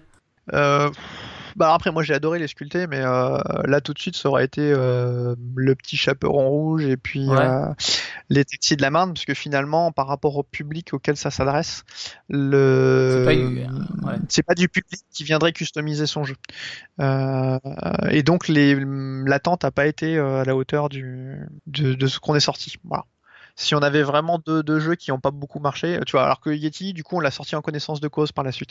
On n'a pas fait le même investissement en marketing et du coup, par exemple, Yeti euh, ne sort pas en boîte, il ne sort qu'en sachet, puisque euh, les boutiques, pour moi, n'en achèteront pas, donc n'ont pas besoin d'avoir une boîte. Et euh, vraiment, les fans qui en voudront bah, l'achèteront. Et si la boutique a des clients, elle pourra me le commander que le sachet pour le vendre à son client. Et voilà, il n'y a pas de, il n'y a pas besoin de faire un gros travail. Euh, marketing sur la boîte pour, euh, Et donc, il y a ce partenariat avec les éditeurs. euh, Est-ce que du coup, c'est un contrat acté et pour un jeu ou bien c'est un contrat plus large et du coup, même si j'imagine que si tu commences à travailler avec lui, il y a plus de chances peut-être que tu retravailles avec lui euh, par des questions humaines tout simplement. Mais quand Voilà. tu décides de faire un jeu d'un éditeur et que c'est officiel, ça t'engage pas à le faire à faire les suivants ou bien si c'est plus euh, général? Euh, non, ça m'engage pas forcément à faire les, suivants. Après, nous, euh, c'est sûr que si on a travaillé la première fois avec un, éditeur et que derrière il revient nous voir en disant tiens, bah, j'aimerais bien que vous les fassiez aussi pour jeu-là et tout, on, le fera sans souci. Euh, ça, c'est pas. Au contraire, on, on a envie de continuer à travailler avec des personnes avec lesquelles on a apprécié de travailler et puis. C'est toujours intéressant de voir les, les projets qui mûrissent. Et puis c'est toujours des choses qui, qui s'amènent qui sont différentes. Donc euh, dans la, dans la manière de travailler il y a toujours quelque chose de nouveau à, à apprendre à faire euh, ne serait-ce que sur le design. Euh, voilà c'est aussi un plaisir à un moment donné de, de pouvoir mettre en forme et sculpter euh, les, les petites esquisses qu'on peut avoir. Donc euh, voilà on, on se refusera jamais de, de faire quelque chose comme ça. Par contre avec l'expérience peut-être qu'il y a certains tirages qu'on a fait euh, bah, qu'on fera pas dans ces volumes là euh, voilà, par exemple, euh, King Domino, on fera pas ce volume-là, en fait, euh, si on avait su ce qui Ouais, se bien passait. sûr, ouais, après coup, ouais. Justement, au niveau de la, de la création des Twin Pulse, le fait qu'aujourd'hui tu puisses travailler en amont avec eux, euh, c'est à quel point est-ce que vous êtes en contact avec l'éditeur pour les, les designs? Est-ce que vous vous envoyez des, premiers, des premières images, des premiers croquis, des premières sculptures? Pour, Ouais. euh, ouais. Complètement, on fait, on fait tout ça, et puis bah, l'idée, bah, c'est comme avec Deathforge, c'est d'essayer de, de sortir maintenant des fois les, les pions euh, bah, avec la sortie Ouais. du jeu, euh, histoire de pouvoir accompagner les, les deux en même temps, alors sachant que ça reste un pari, hein, parce que du coup, ça pourrait... Il y a une volonté de aussi, sortir en parallèle à la flop, sortie. Là, pour Dice Force, par exemple, le jeu vient de sortir. Il y a les Twin Pulse qui sont dispo. C'était vraiment la, la volonté et, et parce qu'on avait la chance de pouvoir être en amont vraiment sur le projet de, de- depuis le début. Euh, là, du coup, bon, on va faire du teasing, mais euh, pour SN sortiront les pions de Magic Maze, euh, puisque maintenant, euh, du coup, c'est acté. Et euh, par contre, bah voilà, il y a eu le temps que le jeu s'installe et euh, du coup là, on est en train de travailler sur les dessins. Du coup, Il n'y qui a ont plus qu'à espérer qu'il gagne le. Allez, à l'heure où on parle, le Spiel n'est pas connu. hein. Il n'y a plus qu'à espérer qu'il gagne le Spiel pour faire un, un effet Colt Express à nouveau. hein. Ça, c'est pas le favori, hein. ça s'était passé, je pense que là, ça va être. Ouais, bah après, c'est pas le favori, mais euh, voilà. Après, bah, il y a King Domino, du coup, qui est aussi euh, en lice pour le Spiel, et puis un jeu de Ravensburger qui m'a l'air aussi, Ouais. euh, malgré tout, bien sympa, et qui pourrait d'ailleurs recevoir également des Twin Pulse quand on y regarde de près. Ça pourrait s'y prêter. Donc après, bah, c'est pareil, là, c'est un Ravens. Ouais, voir. ouais. si on Parce peut- que du coup, c'est Yellow, c'est Exit, hein, c'est ça hein, Il me semble. Euh, je sais plus qui c'est qui va le faire. Du coup, euh, Si c'est bien Exit, il me semble que c'est Exit qui, qui s'appelle. Hein. Il me semble que c'est chez Yellow euh, que ça devrait sortir dans le courant d'année. Mais du coup, si jamais. Donc, euh, euh, alors après, on travaille peu avec les, hum, les distributeurs Voilà, c'est ça. Enfin, là, pour le coup, il serait éditeur en français, mais si, si tu devais pour Exit das Spiel euh, travailler, ce serait directement avec, euh, Ce sera avec, avec, les les Allemands et pas avec Ce serait avec les... bah, comme par exemple avec euh, Kakao finalement euh, vu qu'avec Philo on savait qu'on pouvait pas Cosmos, ça. voilà bah donc avec Philo enfin pour Kakao on a été voir du coup Abacus qui est l'éditeur originel allemand. Et on a signé du coup les Twin Pulse avec eux.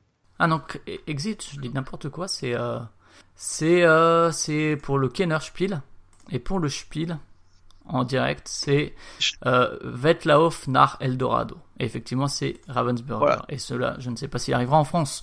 Si, il arrivera parce que Yellow distribue aussi euh, Ravensburger. mais là oh, bah, aujourd'hui on a Spiel Material qui nous distribue du coup en Allemagne et puis euh, mine de rien enfin sur la petite boutique en ligne qu'on a on a facilement 80% du des commandes en Ah fait ouais. qui s'en vont à l'export même si là avec la sortie de Diceforge euh, il y a une proportion en française qui s'est euh, énormément rajoutée Ouais. Euh, euh, mais euh, du coup c'est vrai que en France actuellement les commandes qu'on a elles sont plus parce que euh, bah, il n'y a pas la boutique qui distribue les Twin Pulse à côté en fait Et est-ce que euh, si jamais tu veux faire aujourd'hui un, truc sur euh, Metropolis, il prêterait pas du tout, mais admettons euh, Keylus, voilà par exemple, et que euh, Cyril est pas d'accord, etc. Est-ce que euh, j'imagine que oui, du coup, vu que pour King Domino ça a pu fonctionner, du moment que tu mets pas le officiel, etc. T'as le droit tout à fait de faire euh, des moules pour n'importe quel jeu en mettant que c'est pour ce jeu-là, mais sans que ce soit officiel? T'as pas besoin de l'accord Voilà. de l'éditeur, même si c'est ce que, ce que tu recherches, hein, de toute évidence. Mais... Voilà, bah, bah, parce que bah, nous, on part du principe qu'on essaye, enfin, à notre niveau, entre guillemets, euh, d'enrichir l'expérience de jeu du jeu et puis de pouvoir, euh, si possible, du coup, euh, faire découvrir des fois par des gens qui, je sais pas, par exemple, jouent à l'île interdite, ils font Ah, tiens, mais il y a aussi des pions pour Diceforge. Bon, alors, c'est bizarre qu'ils aient pas entendu parler de Dice Forge, vu le battage médiatique qu'on a, pu avoir ces derniers temps, mais euh, qui pourraient se dire, tiens, bah, du coup, euh, ils en font aussi pour Dice Forge, c'est quoi? Et peut-être qu'il y a moyen de pouvoir aussi tirer dans l'autre sens, euh, du coup, des gens bah, d'un jeu vers un autre. Euh, maintenant que la gamme s'étoffe, c'est aussi des choses qui peuvent être possibles. Et euh, nous, en tout cas, on essaye au maximum D'être en de partenariat. pouvoir avoir en partenariat et puis au moins si finalement on décide de les faire malgré un long travail euh, bah que qu'à un moment donné on il n'y ait pas une l'impression de se faire prendre en traître et que et n'y ait pas enfin voilà euh, là par exemple on a commencé à avoir énormément de demandes pour euh, réaliser les pions de The Boss euh, qui est un jeu qui est édité par BlackRock donc Alain on a déjà plusieurs versions qu'on a discuté ensemble et tout mais voilà je sais pas si on sortira du coup un jour une version officielle ou une version officieuse, mais voilà, c'est des discussions quand même qu'on a ensemble et qu'on essaye de. Parce que typiquement sur un, jeu relativement ancien, j'ai cité Kailus par exemple, il y a beaucoup de boîtes de Kailus en circulation. Euh, Est-ce que euh, c'est aussi quelque chose que parce que tu dis sortir en même temps que le jeu pour Dice Forge, voilà, ça, s'y prête tout à fait. C'est un jeu qui s'y prête, on sait que ça va marcher, là ça se confirme, au moins au niveau de la plantation, etc. Donc euh, l'idée de faire des Twin Pulse sur un jeu qui a un bon potentiel, ça peut se comprendre. Est-ce que sur un, vieux jeu mais qui est déjà très implanté comme Kailus, mais qui se vend plus non plus comme comme il y a 10 ans, ça serait une possibilité euh, et une volonté de ta part de repartir sur des vieux classiques comme ça? On peut faire, il y a des discussions qui sont en- à ce niveau-là. Après, euh, la question c'est, euh, voilà, souvent il y a les éditeurs quand les jeux sont un petit peu vieux ont tendance à nous dire, bah de toute façon, euh, ouais. tu vas pas, euh, voilà, tu, vas pas t'y retrouver. Ils ont l'impression entre guillemets de nous, nous mettre dans une voie où nous on va on va passer du temps sur quelque chose qui euh, du coup n'est pas forcément euh, Rentable. euh, rentable. Alors euh, bah après il y a deux aspects, c'est euh, voilà quel- combien il y a de pions, combien il y a de choses. Là par exemple on a eu beaucoup de demandes sur Robinson Crusoe. Il y a beaucoup de pions à faire dans Robinson Crusoe. Euh, ça fait une grosse boîte. Mm. Euh, voilà donc il y a des débats qui sont en train de se faire. On est en discussion du coup euh, avec la personne qui va rééditer le jeu à la fin de l'année. Est-ce qu'on fait bah, du coup une petite campagne de financement parce que c'est quelque chose qui intéresserait pas les boutiques? Est-ce que parce que là il y a beaucoup de travail en sculpture à faire. Là où, entre guillemets, sur Dice World, même s'il y a eu un gros travail, il n'y a que 4 pions. Donc l'investissement temps est quand même un petit peu différent. Euh, même si là, il y a eu un gros investissement en marketing. Ouais. Le temps est euh, assez, euh, assez important aussi, finalement, dessus. Et alors il y a, y, a, y a tous ces, ces Twin Pulse pour les jeux, il y a aussi des Twin Pulse justement pas rattachés à des jeux. Est-ce que c'est c'est quoi qui marche le plus? C'est quand même ceux avec les jeux? Alors, bah, enfin, en- ceux qui marchent le plus, de toute façon, c'est ceux avec les jeux, parce que les gens qui ont le jeu vont, vont, vont tout de suite euh, partir dessus. Euh, mais on commence à avoir une, euh, bah, par exemple, la série Fantastique Ouais. commence à bien marcher. Les pions à l'unité, du coup, de la série Fantastique commencent à bien marcher. La série Play Twin Throne a un bon démarrage. Mhm. Et puis bah là voilà on va essayer de voir si on peut faire des choses comme ça pour les gens qui ont envie de, bah, de changer entre guillemets alors on va revenir à un vieux classique mais par exemple les pions du Monopoly on pourrait jouer avec des Twin Pulse quoi il y a pas de Ouais. il y a- je pense que c'est pas forcément le même public mais euh, voilà on peut on pourrait se dire bah, le Monopoly Game of Thrones euh, je remplace les pions qui sont à l'intérieur par par des pions Twin Pulse il y a, il y a possibilité de faire un petit peu, euh, un petit peu ce qu'on veut là-dessus. Et puis euh, l'idée, c'est quand même que les gens ils prennent du plaisir. Euh, si demain ils ont envie à Agricola de jouer avec une famille de fermiers ou de jouer avec euh, la famille bah, Luc, Leia, euh, Ouais. partir dans un délire Star Wars, ils peuvent faire ce qu'ils veulent en fait. Donc on a vraiment envie de donner le, le choix. Mais pour le moment, au niveau entre guillemets chiffre d'affaires, ça reste la partie de la boutique Twin Pulse 7 for Games qui est le, le plus, euh, qui rapporte le Ouais. plus quoi. Oui, oui, clairement. Ouais. Faut aussi qu'il y a euh, des, des joyaux à la demande, enfin des, des joyaux, des, des bijoux, des boucles d'oreilles et un porte-clés. bah, Ça, ça fonctionne ou c'est, euh, ça reste très accessoire quoi? Ça fonctionne énormément sur salon. Ouais. Euh, ça fonctionne moins sur le site en ligne parce qu'il n'y a pas de visuel. Euh, Alors quand tu dis ça, ça et- fonctionne sur salon, tu, tu le fais directement Parce sur salon?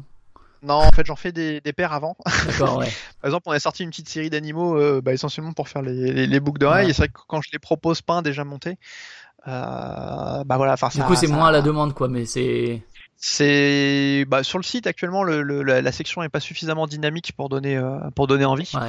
Euh, et après, c'est vrai que moi, souvent, le- l'inspiration sur ces choses-là vient, vient en discutant avec les gens.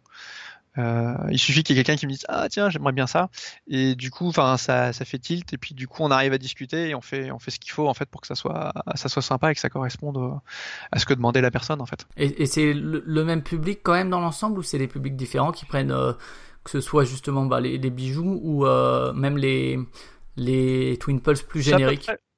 C'est à peu près le Ouais. même, public. Grosso modo, euh, c'est à peu près le même public. Mais ça peut être un joueur qui vient, qui prend la boîte de son jeu et qui du coup euh, achète sur salon euh, les boucles d'oreilles pour sa conjointe en disant Ah, t'as vu, c'est génial. Et puis, Et puis, ah, là, on a, pas, mais j'ai acheté un on jeu a un aussi. petit couple, on a un petit couple comme ça qui, du coup, là, a participé à pas mal de, enfin, qui nous suit depuis deux, deux ans, ouais, un peu plus de deux ans maintenant à, à Cannes et qui, qui monte systématiquement les, c'est lui qui le fait en fait, il monte les Twin Pulse en boucle d'oreille pour sa femme. Donc euh, c'est marrant, ouais. ça fait plaisir. Donc il y a, y a euh, pas mal, il y a des, y a des Twin Pulse peints et des Twin Pulse en résine. Alors là, le prix s'explique tout simplement par la différence de, de. Bah quand ils sont peints euh, avec plein de, enfin à la main, du coup euh, j'y passe du temps dessus. donc, Et quand, tu dis peint à la main, donc c'est le la catégorie sur la boutique Painting on, on Demand, j'imagine? Euh, non, alors ceux-là ils sont peints à la ceux-là c'est bombe. à la bombe, ouais, c'est ça, ce qui me semblait. Voilà, parce que c'est une couleur monochrome, Ouais. euh, mais cette catégorie va avoir tendance peut-être à disparaître. D'accord. euh, pour être remplacé du coup par des pions teintés à la demande. Parce- Puisque je pense qu'on on va réduire peut-être le, le truc là. Après, voilà, bah, après Parce que justement les peints à la main, j'arrive pas trop à voir. C'est des trucs que tu fais. euh, Bah, les peints à la main, par exemple, c'était les, les, les, hum, bah, par exemple, les, les boucles d'oreilles, elles sont toutes peintes à la main. C'est-à-dire que les, les, les, hum, comment dirais-je, les couleurs qui sont apposées dessus euh, sont, tu me dis, bah, je veux que le visage soit chair, euh, qu'elle soit blonde, qu'elle ait une robe rouge avec des pois bleus. Ouais. Euh, voilà. On fait vraiment ce qui, ce qu'on nous Et demande. ça, tu le fais aussi pour les Twin Pulse classiques? Ou pas? Et ça, on peut le faire aussi pour les Twin Pulse classiques, mais c'est quelque chose que je propose moins parce que bah, ça prend du temps. Ouais, ouais, bien sûr. ouais. Et j'ai tendance à être un petit peu long du coup au niveau des timings là-dessus. D'accord, ouais, parce que c'est vrai Parce que, la, la bah, peinture, euh, c'est pas- Euh, c'est aussi quelque chose qui s'est qui s'est démocratisé hein, la, la peinture de figurines euh, à distance. On envoie les figurines elles sont peintes parce qu'on n'a pas le temps et parce qu'on n'a pas le talent. Et on les renvoie et on facture ça. Aujourd'hui il y a même des gens qui je crois en vivent hein, ça reste relativement euh, Oui. anecdotique en France ça mais euh, mais ça existe. Et pour pour terminer sur les sur les Twin Pulse justement au niveau de après quand il s'agit de distribuer donc tu as la vente par le site c'est surtout les Français quand même qui achètent ou euh, t'as as dit beaucoup à l'export? Beaucoup à l'export. Ouais, J'en envoie aussi, beaucoup aux États-Unis, en Angleterre, en Italie, en Espagne, en Belgique, en Allemagne. tu vois une grosse évolution à ce Euh, niveau-là on en a de- même envoyé en Australie il y a pas longtemps. tu vois une grosse évolution alors, de la demande coup, à ce euh, niveau-là ouais Je sais pas pourquoi. Ouais, euh, ouais, ouais, ça monte pas mal, mais c'est par vague. C'est difficile à expliquer. En fait, euh, il y a des fois, on, on a des commandes, on sait pas trop pourquoi entre guillemets. Mm. Parce que là, Euh, dans beaucoup de Twin a Dice Force, c'est assez, quelque assez chose, logique, mais Là, ça, ça paraît relativement logique. Euh, même déjà aux États-Unis, finalement. Euh, on a commencé à avoir des premières euh, demandes aux États-Unis et en Angleterre. Donc c'est que le jeu a dû arriver là-bas. ouais, sûrement, d'une manière ou d'une autre.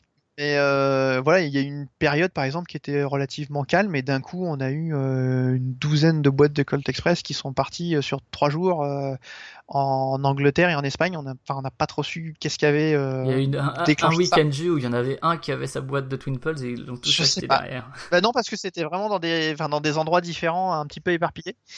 Et est-ce que c'est un article, du coup, je sais pas, sur Board Game Geek qui est reparti, euh, qui enfin, il y a des fois, c'est pas, c'est pas évident de savoir des fois euh, pourquoi on a une vague qui arrive, alors qu'il y a rien euh, sur les, entre guillemets, sur les réseaux qui le, qui le laisse présager, quoi. Ouais. Et donc, il y, a, cette vente-là euh, directement par correspondance qui est, j'imagine, la plus rentable pour vous? Euh, oui. Ouais. Euh, Il y a moins de moins d'intermédiaires. Et ensuite, donc il y a un réseau de distribution en boutique. Donc il y a Philibert, il y a, d'autres boutiques. hein. Il y a toute une liste euh, pour ceux qui seraient intéressés pour savoir s'ils peuvent le aller regarder Ouais. près de chez eux. Je remets à jour d'ailleurs, parce qu'on en a eu des nouvelles. Ouais, donc il y a, il y a toute une liste de c'est où trouver nos produits. On voit toutes les boutiques, euh, il y en a un peu partout. Euh, enfin, un peu partout. Il y en a dans un certain nombre de départements en tout cas. Là, euh, vous pouvez aller au temple du jeu à Partonnet à partir de jeudi pour euh, récupérer ceux de Diceforge. Bah, ce sera passé. Donc pour faire un petit peu vous pouvez retourner si vous voulez. Mais, mais et du coup, il y a tu comment tu fais pour les placer en boutique? Alors Philibert, je pense que tu les as peut-être rencontrés à Cannes du coup. Euh, bah, Philibert, en fait, j'avais rencontré Michael à Cannes, Ouais. du coup, qui était tombé sur le stand et avec lequel on avait discuté, mais j'étais même passé le voir, du coup, en Alsace. Ouais. Et puis après, euh, bah, c'est un petit peu soit eux qui nous contactent maintenant, euh, beaucoup, euh, soit qui viennent nous voir, du coup, euh, à Cannes, soit qui, euh, bah, que nous, on... enfin, que moi, je, je démarche aussi au fur et à mesure de mes, mes déplacements. Voilà, le fait que tu aies aussi ce, ce- cet, cet emploi maintenant, je pense que ça permet aussi de, de placer un mot sur les Twin Pulse tout en le conjuguant à l'activité d'un jeu commercial. Quoi. Ça, et puis euh, on a des clients aussi qui nous disent, bah tiens, euh, quand on voit qu'il y, a- beaucoup de demandes aussi euh, à un endroit où bah, il y aurait des boutiques, on va essayer de voir pour contacter les boutiques aussi pour leur dire, bah voilà, on a pas mal de demandes sur la région, euh, est-ce que ça vous dirait pas de euh, bah, qu'on fasse un petit partenariat ensemble et puis qu'on essaye de trouver un moyen de voir comment vous pouvez avoir des, des pions chez vous. Donc, euh, bah, en ce sens-là, du coup, on va développer un catalogue, alors soit d'ici la fin de l'année, soit début d'année prochaine. D'accord. Et, et à ce niveau-là, donc, il y a- est-ce que tu passes par un distributeur comme ça peut se faire dans, dans le monde du jeu de société ou bien c'est c'est plus euh, interpersonnel quoi? Actuellement, on se distribue euh, nous-mêmes, parce que du coup, euh, bah, comme je disais, on est cinq quand même à travailler euh, dessus, même si c'est pas des temps pleins pour chacun.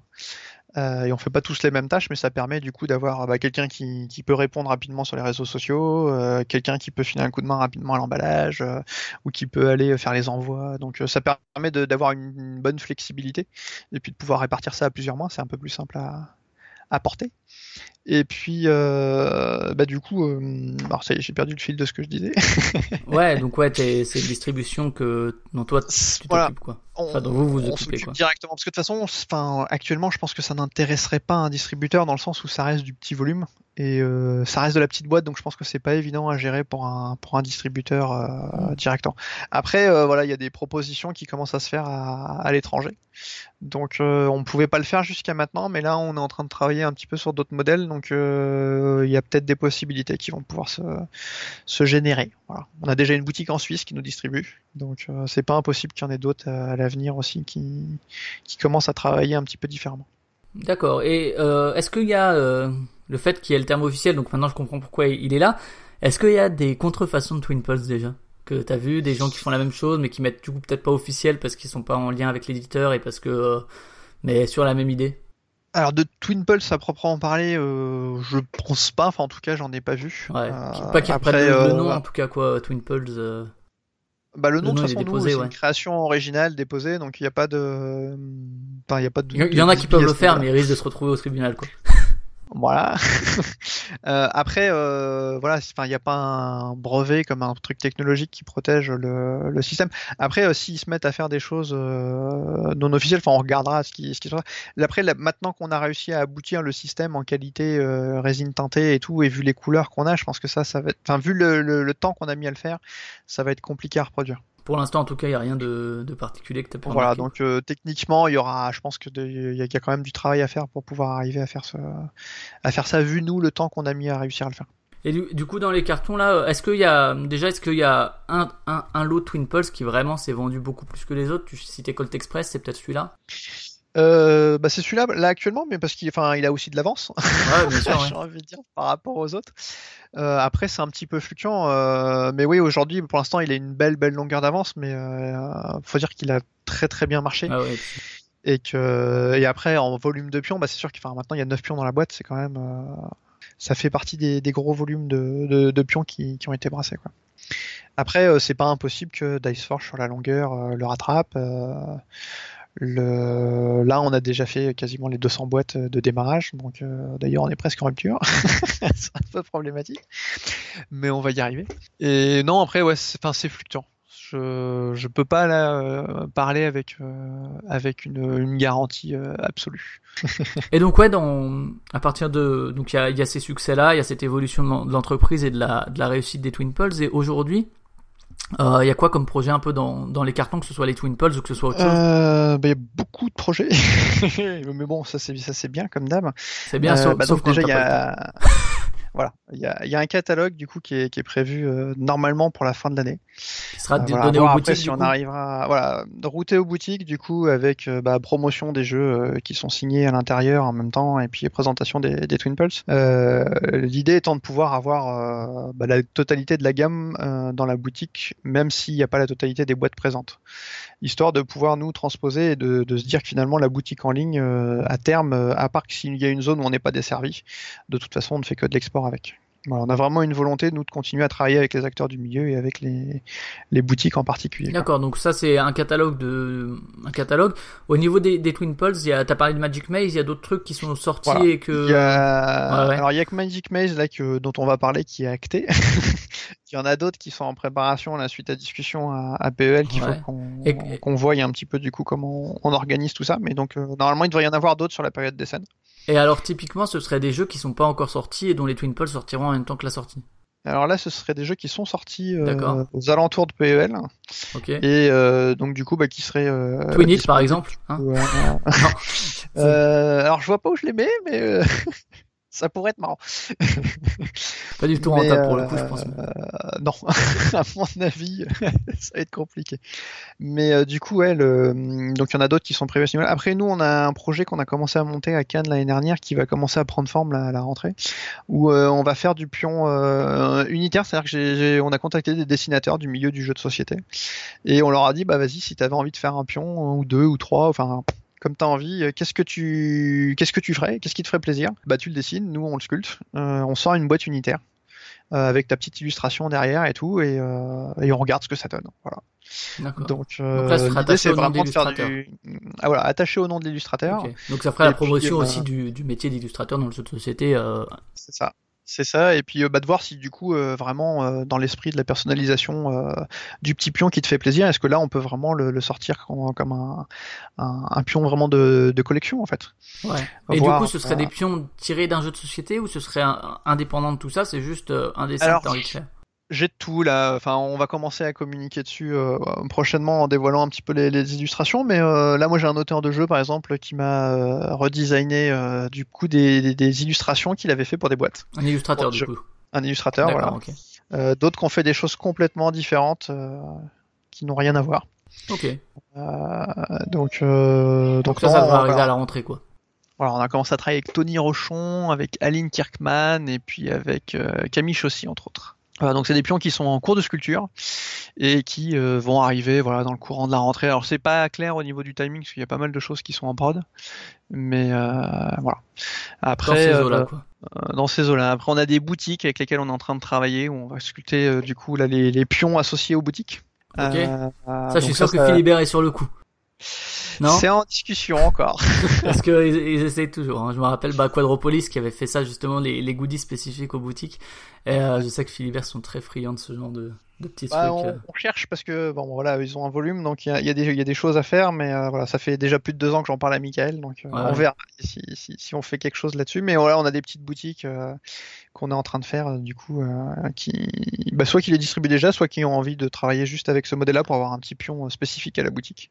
Donc des petits trucs sympas et puis, euh, bah nous, enfin voilà, après il y, a le- il y a le proto du jeu qui reviendra peut-être. Il y, a des- il y a des projets de, un petit peu d'édition qui sont en train de, de mûrir, mais euh, voilà, je, je peux pas dire si ça sera cette année, l'année prochaine ou un petit peu plus tard. Voilà, c'est pas évident de Ouais, bien sûr, y a pas de souci. d'arrêter un timing. On s'est pas mis de limite. On verra en fonction du temps qu'on qu'on aura pour la pour le faire.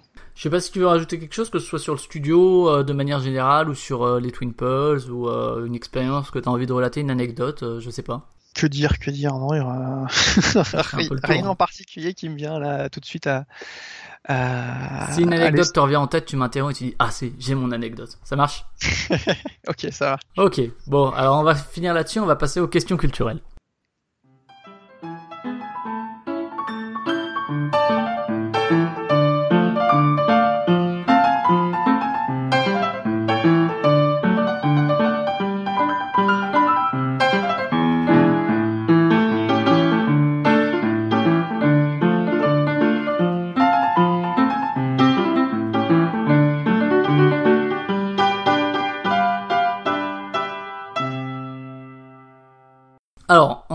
Musique, qu'est-ce que tu écoutes Euh, Des artistes que t'aimes bien, des albums, des titres euh, de chevet Euh, bah, en ce moment, j'écoute beaucoup la radio, en fait, mais la radio, plus euh, les informations, on va dire, sur la route. Mais euh, sinon, à une époque, euh, ouais, j'écoutais bien du Nightwish, R.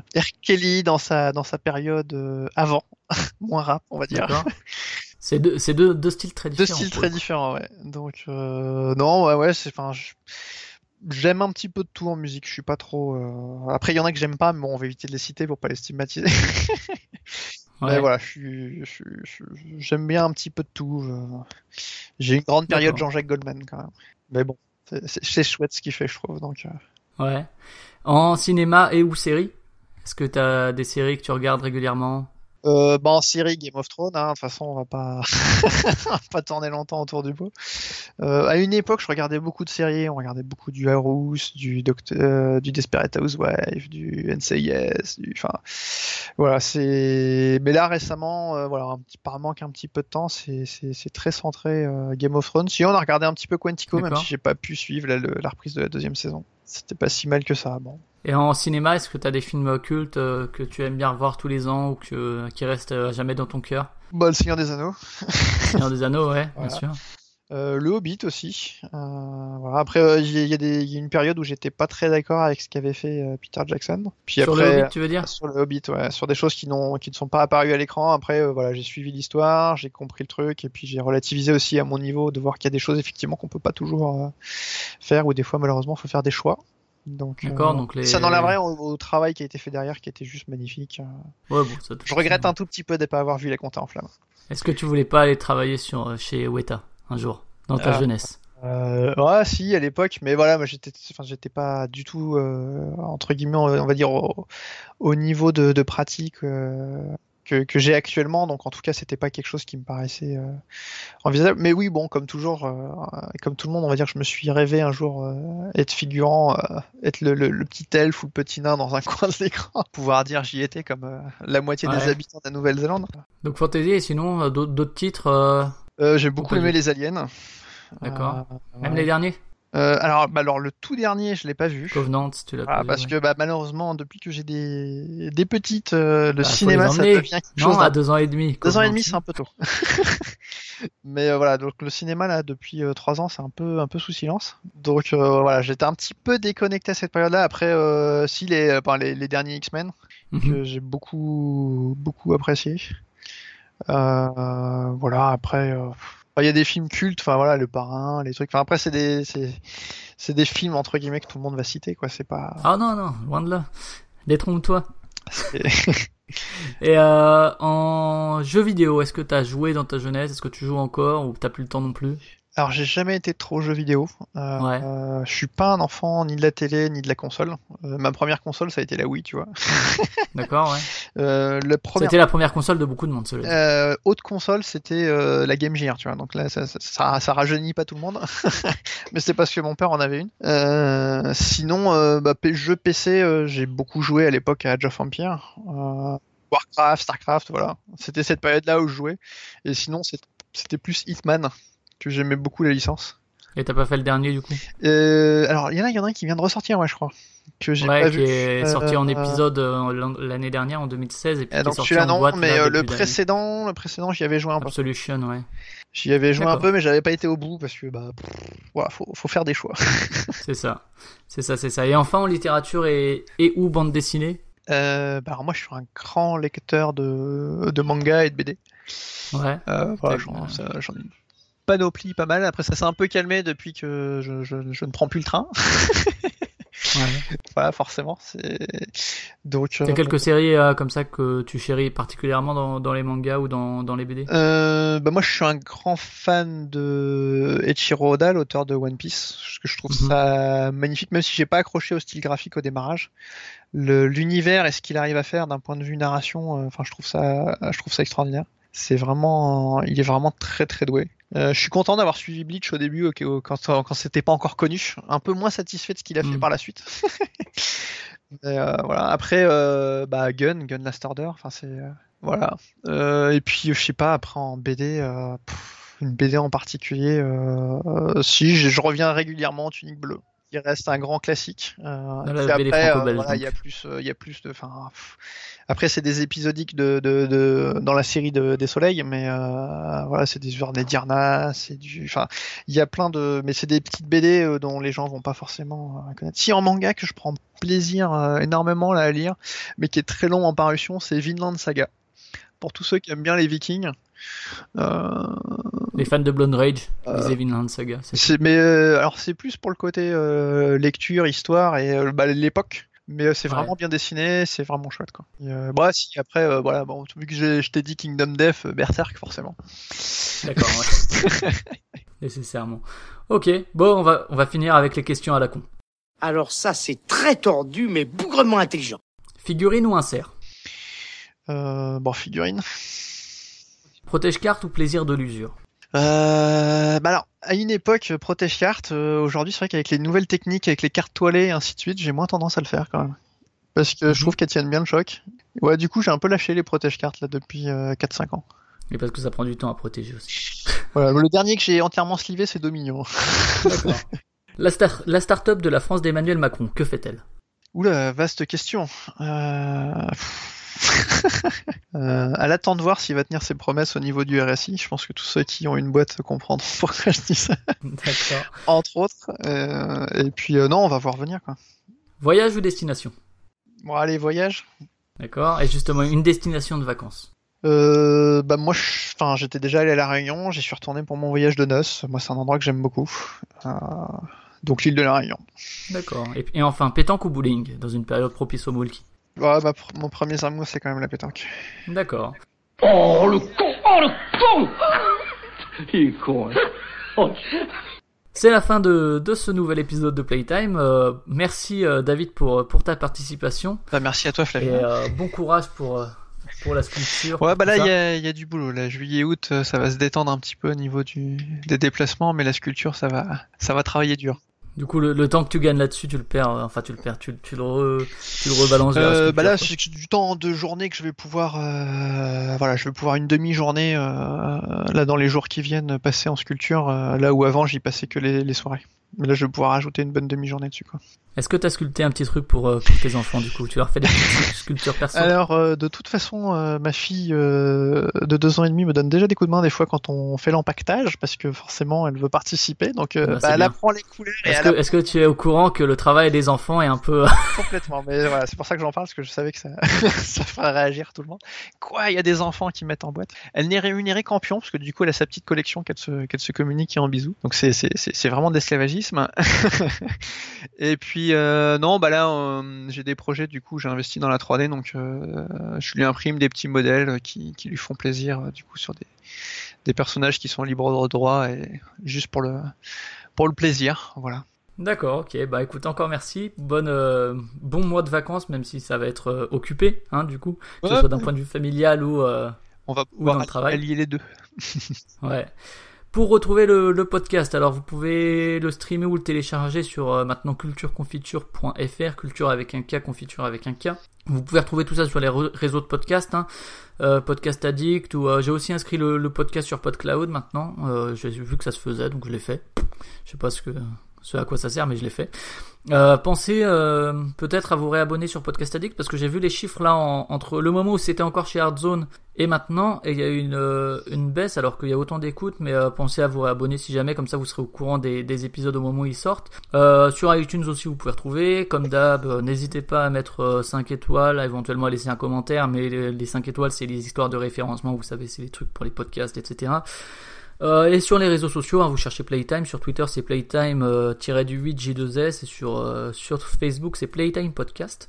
Euh, David, Twin Pulse, pareil. hein, Mm. Sur euh, Facebook, Twitter. Facebook, Twitter. Alors Twitter, on est encore novice, hein, j'avoue. Euh, et puis Sur en fait, je pense que la, Games, communication s'y prête un tout petit peu moins, mais on va essayer d'apprendre. Ah, euh, Inst- Instagram peut-être du coup euh, Il se y, a- il y des grands euh, débats voilà sur euh, sur Instagram maintenant que Nathalie a rejoint euh, et nous fait des jolies photos on va on va Ouais, peut-être bien pouvoir au euh, niveau du du coup, visuel, euh, investir un petit peu plus sur Instagram ce qui serait plus en corrélation avec ce qu'on fait et puis euh, voilà Facebook Bon après il y a une bonne communauté jeux de société sur Twitter aussi hein, Ouais. qui est qui est plus calme que sur Facebook.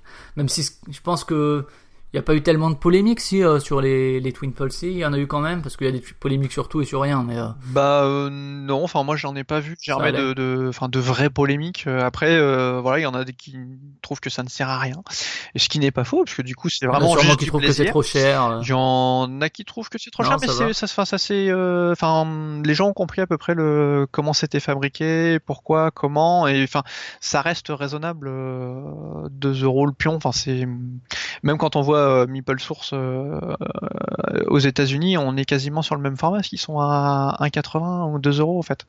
Donc euh, dans, l'esprit, on est, on reste compétitif de ce point de vue-là. Ouais, ouais. Et puis euh, non, après il y a des gens qui aiment pas, il y a des gens qui y adorent, et il y a des voilà, comme tout, je pense qu'on va avoir des euh, et des fans et des personnes qui n'aiment pas. Donc euh, voilà, après nous on respecte tout le monde et euh, nous on fait juste quelque chose qui nous plaît. Ça marche. On va se dire au mois prochain en tout cas euh, pour un nouvel épisode. Hein. Je sais pas encore qui sera là, ça va dépendre de, de- des ordres des interviews et de la pertinence de faire un truc avant l'un l'un avant l'autre. Mm.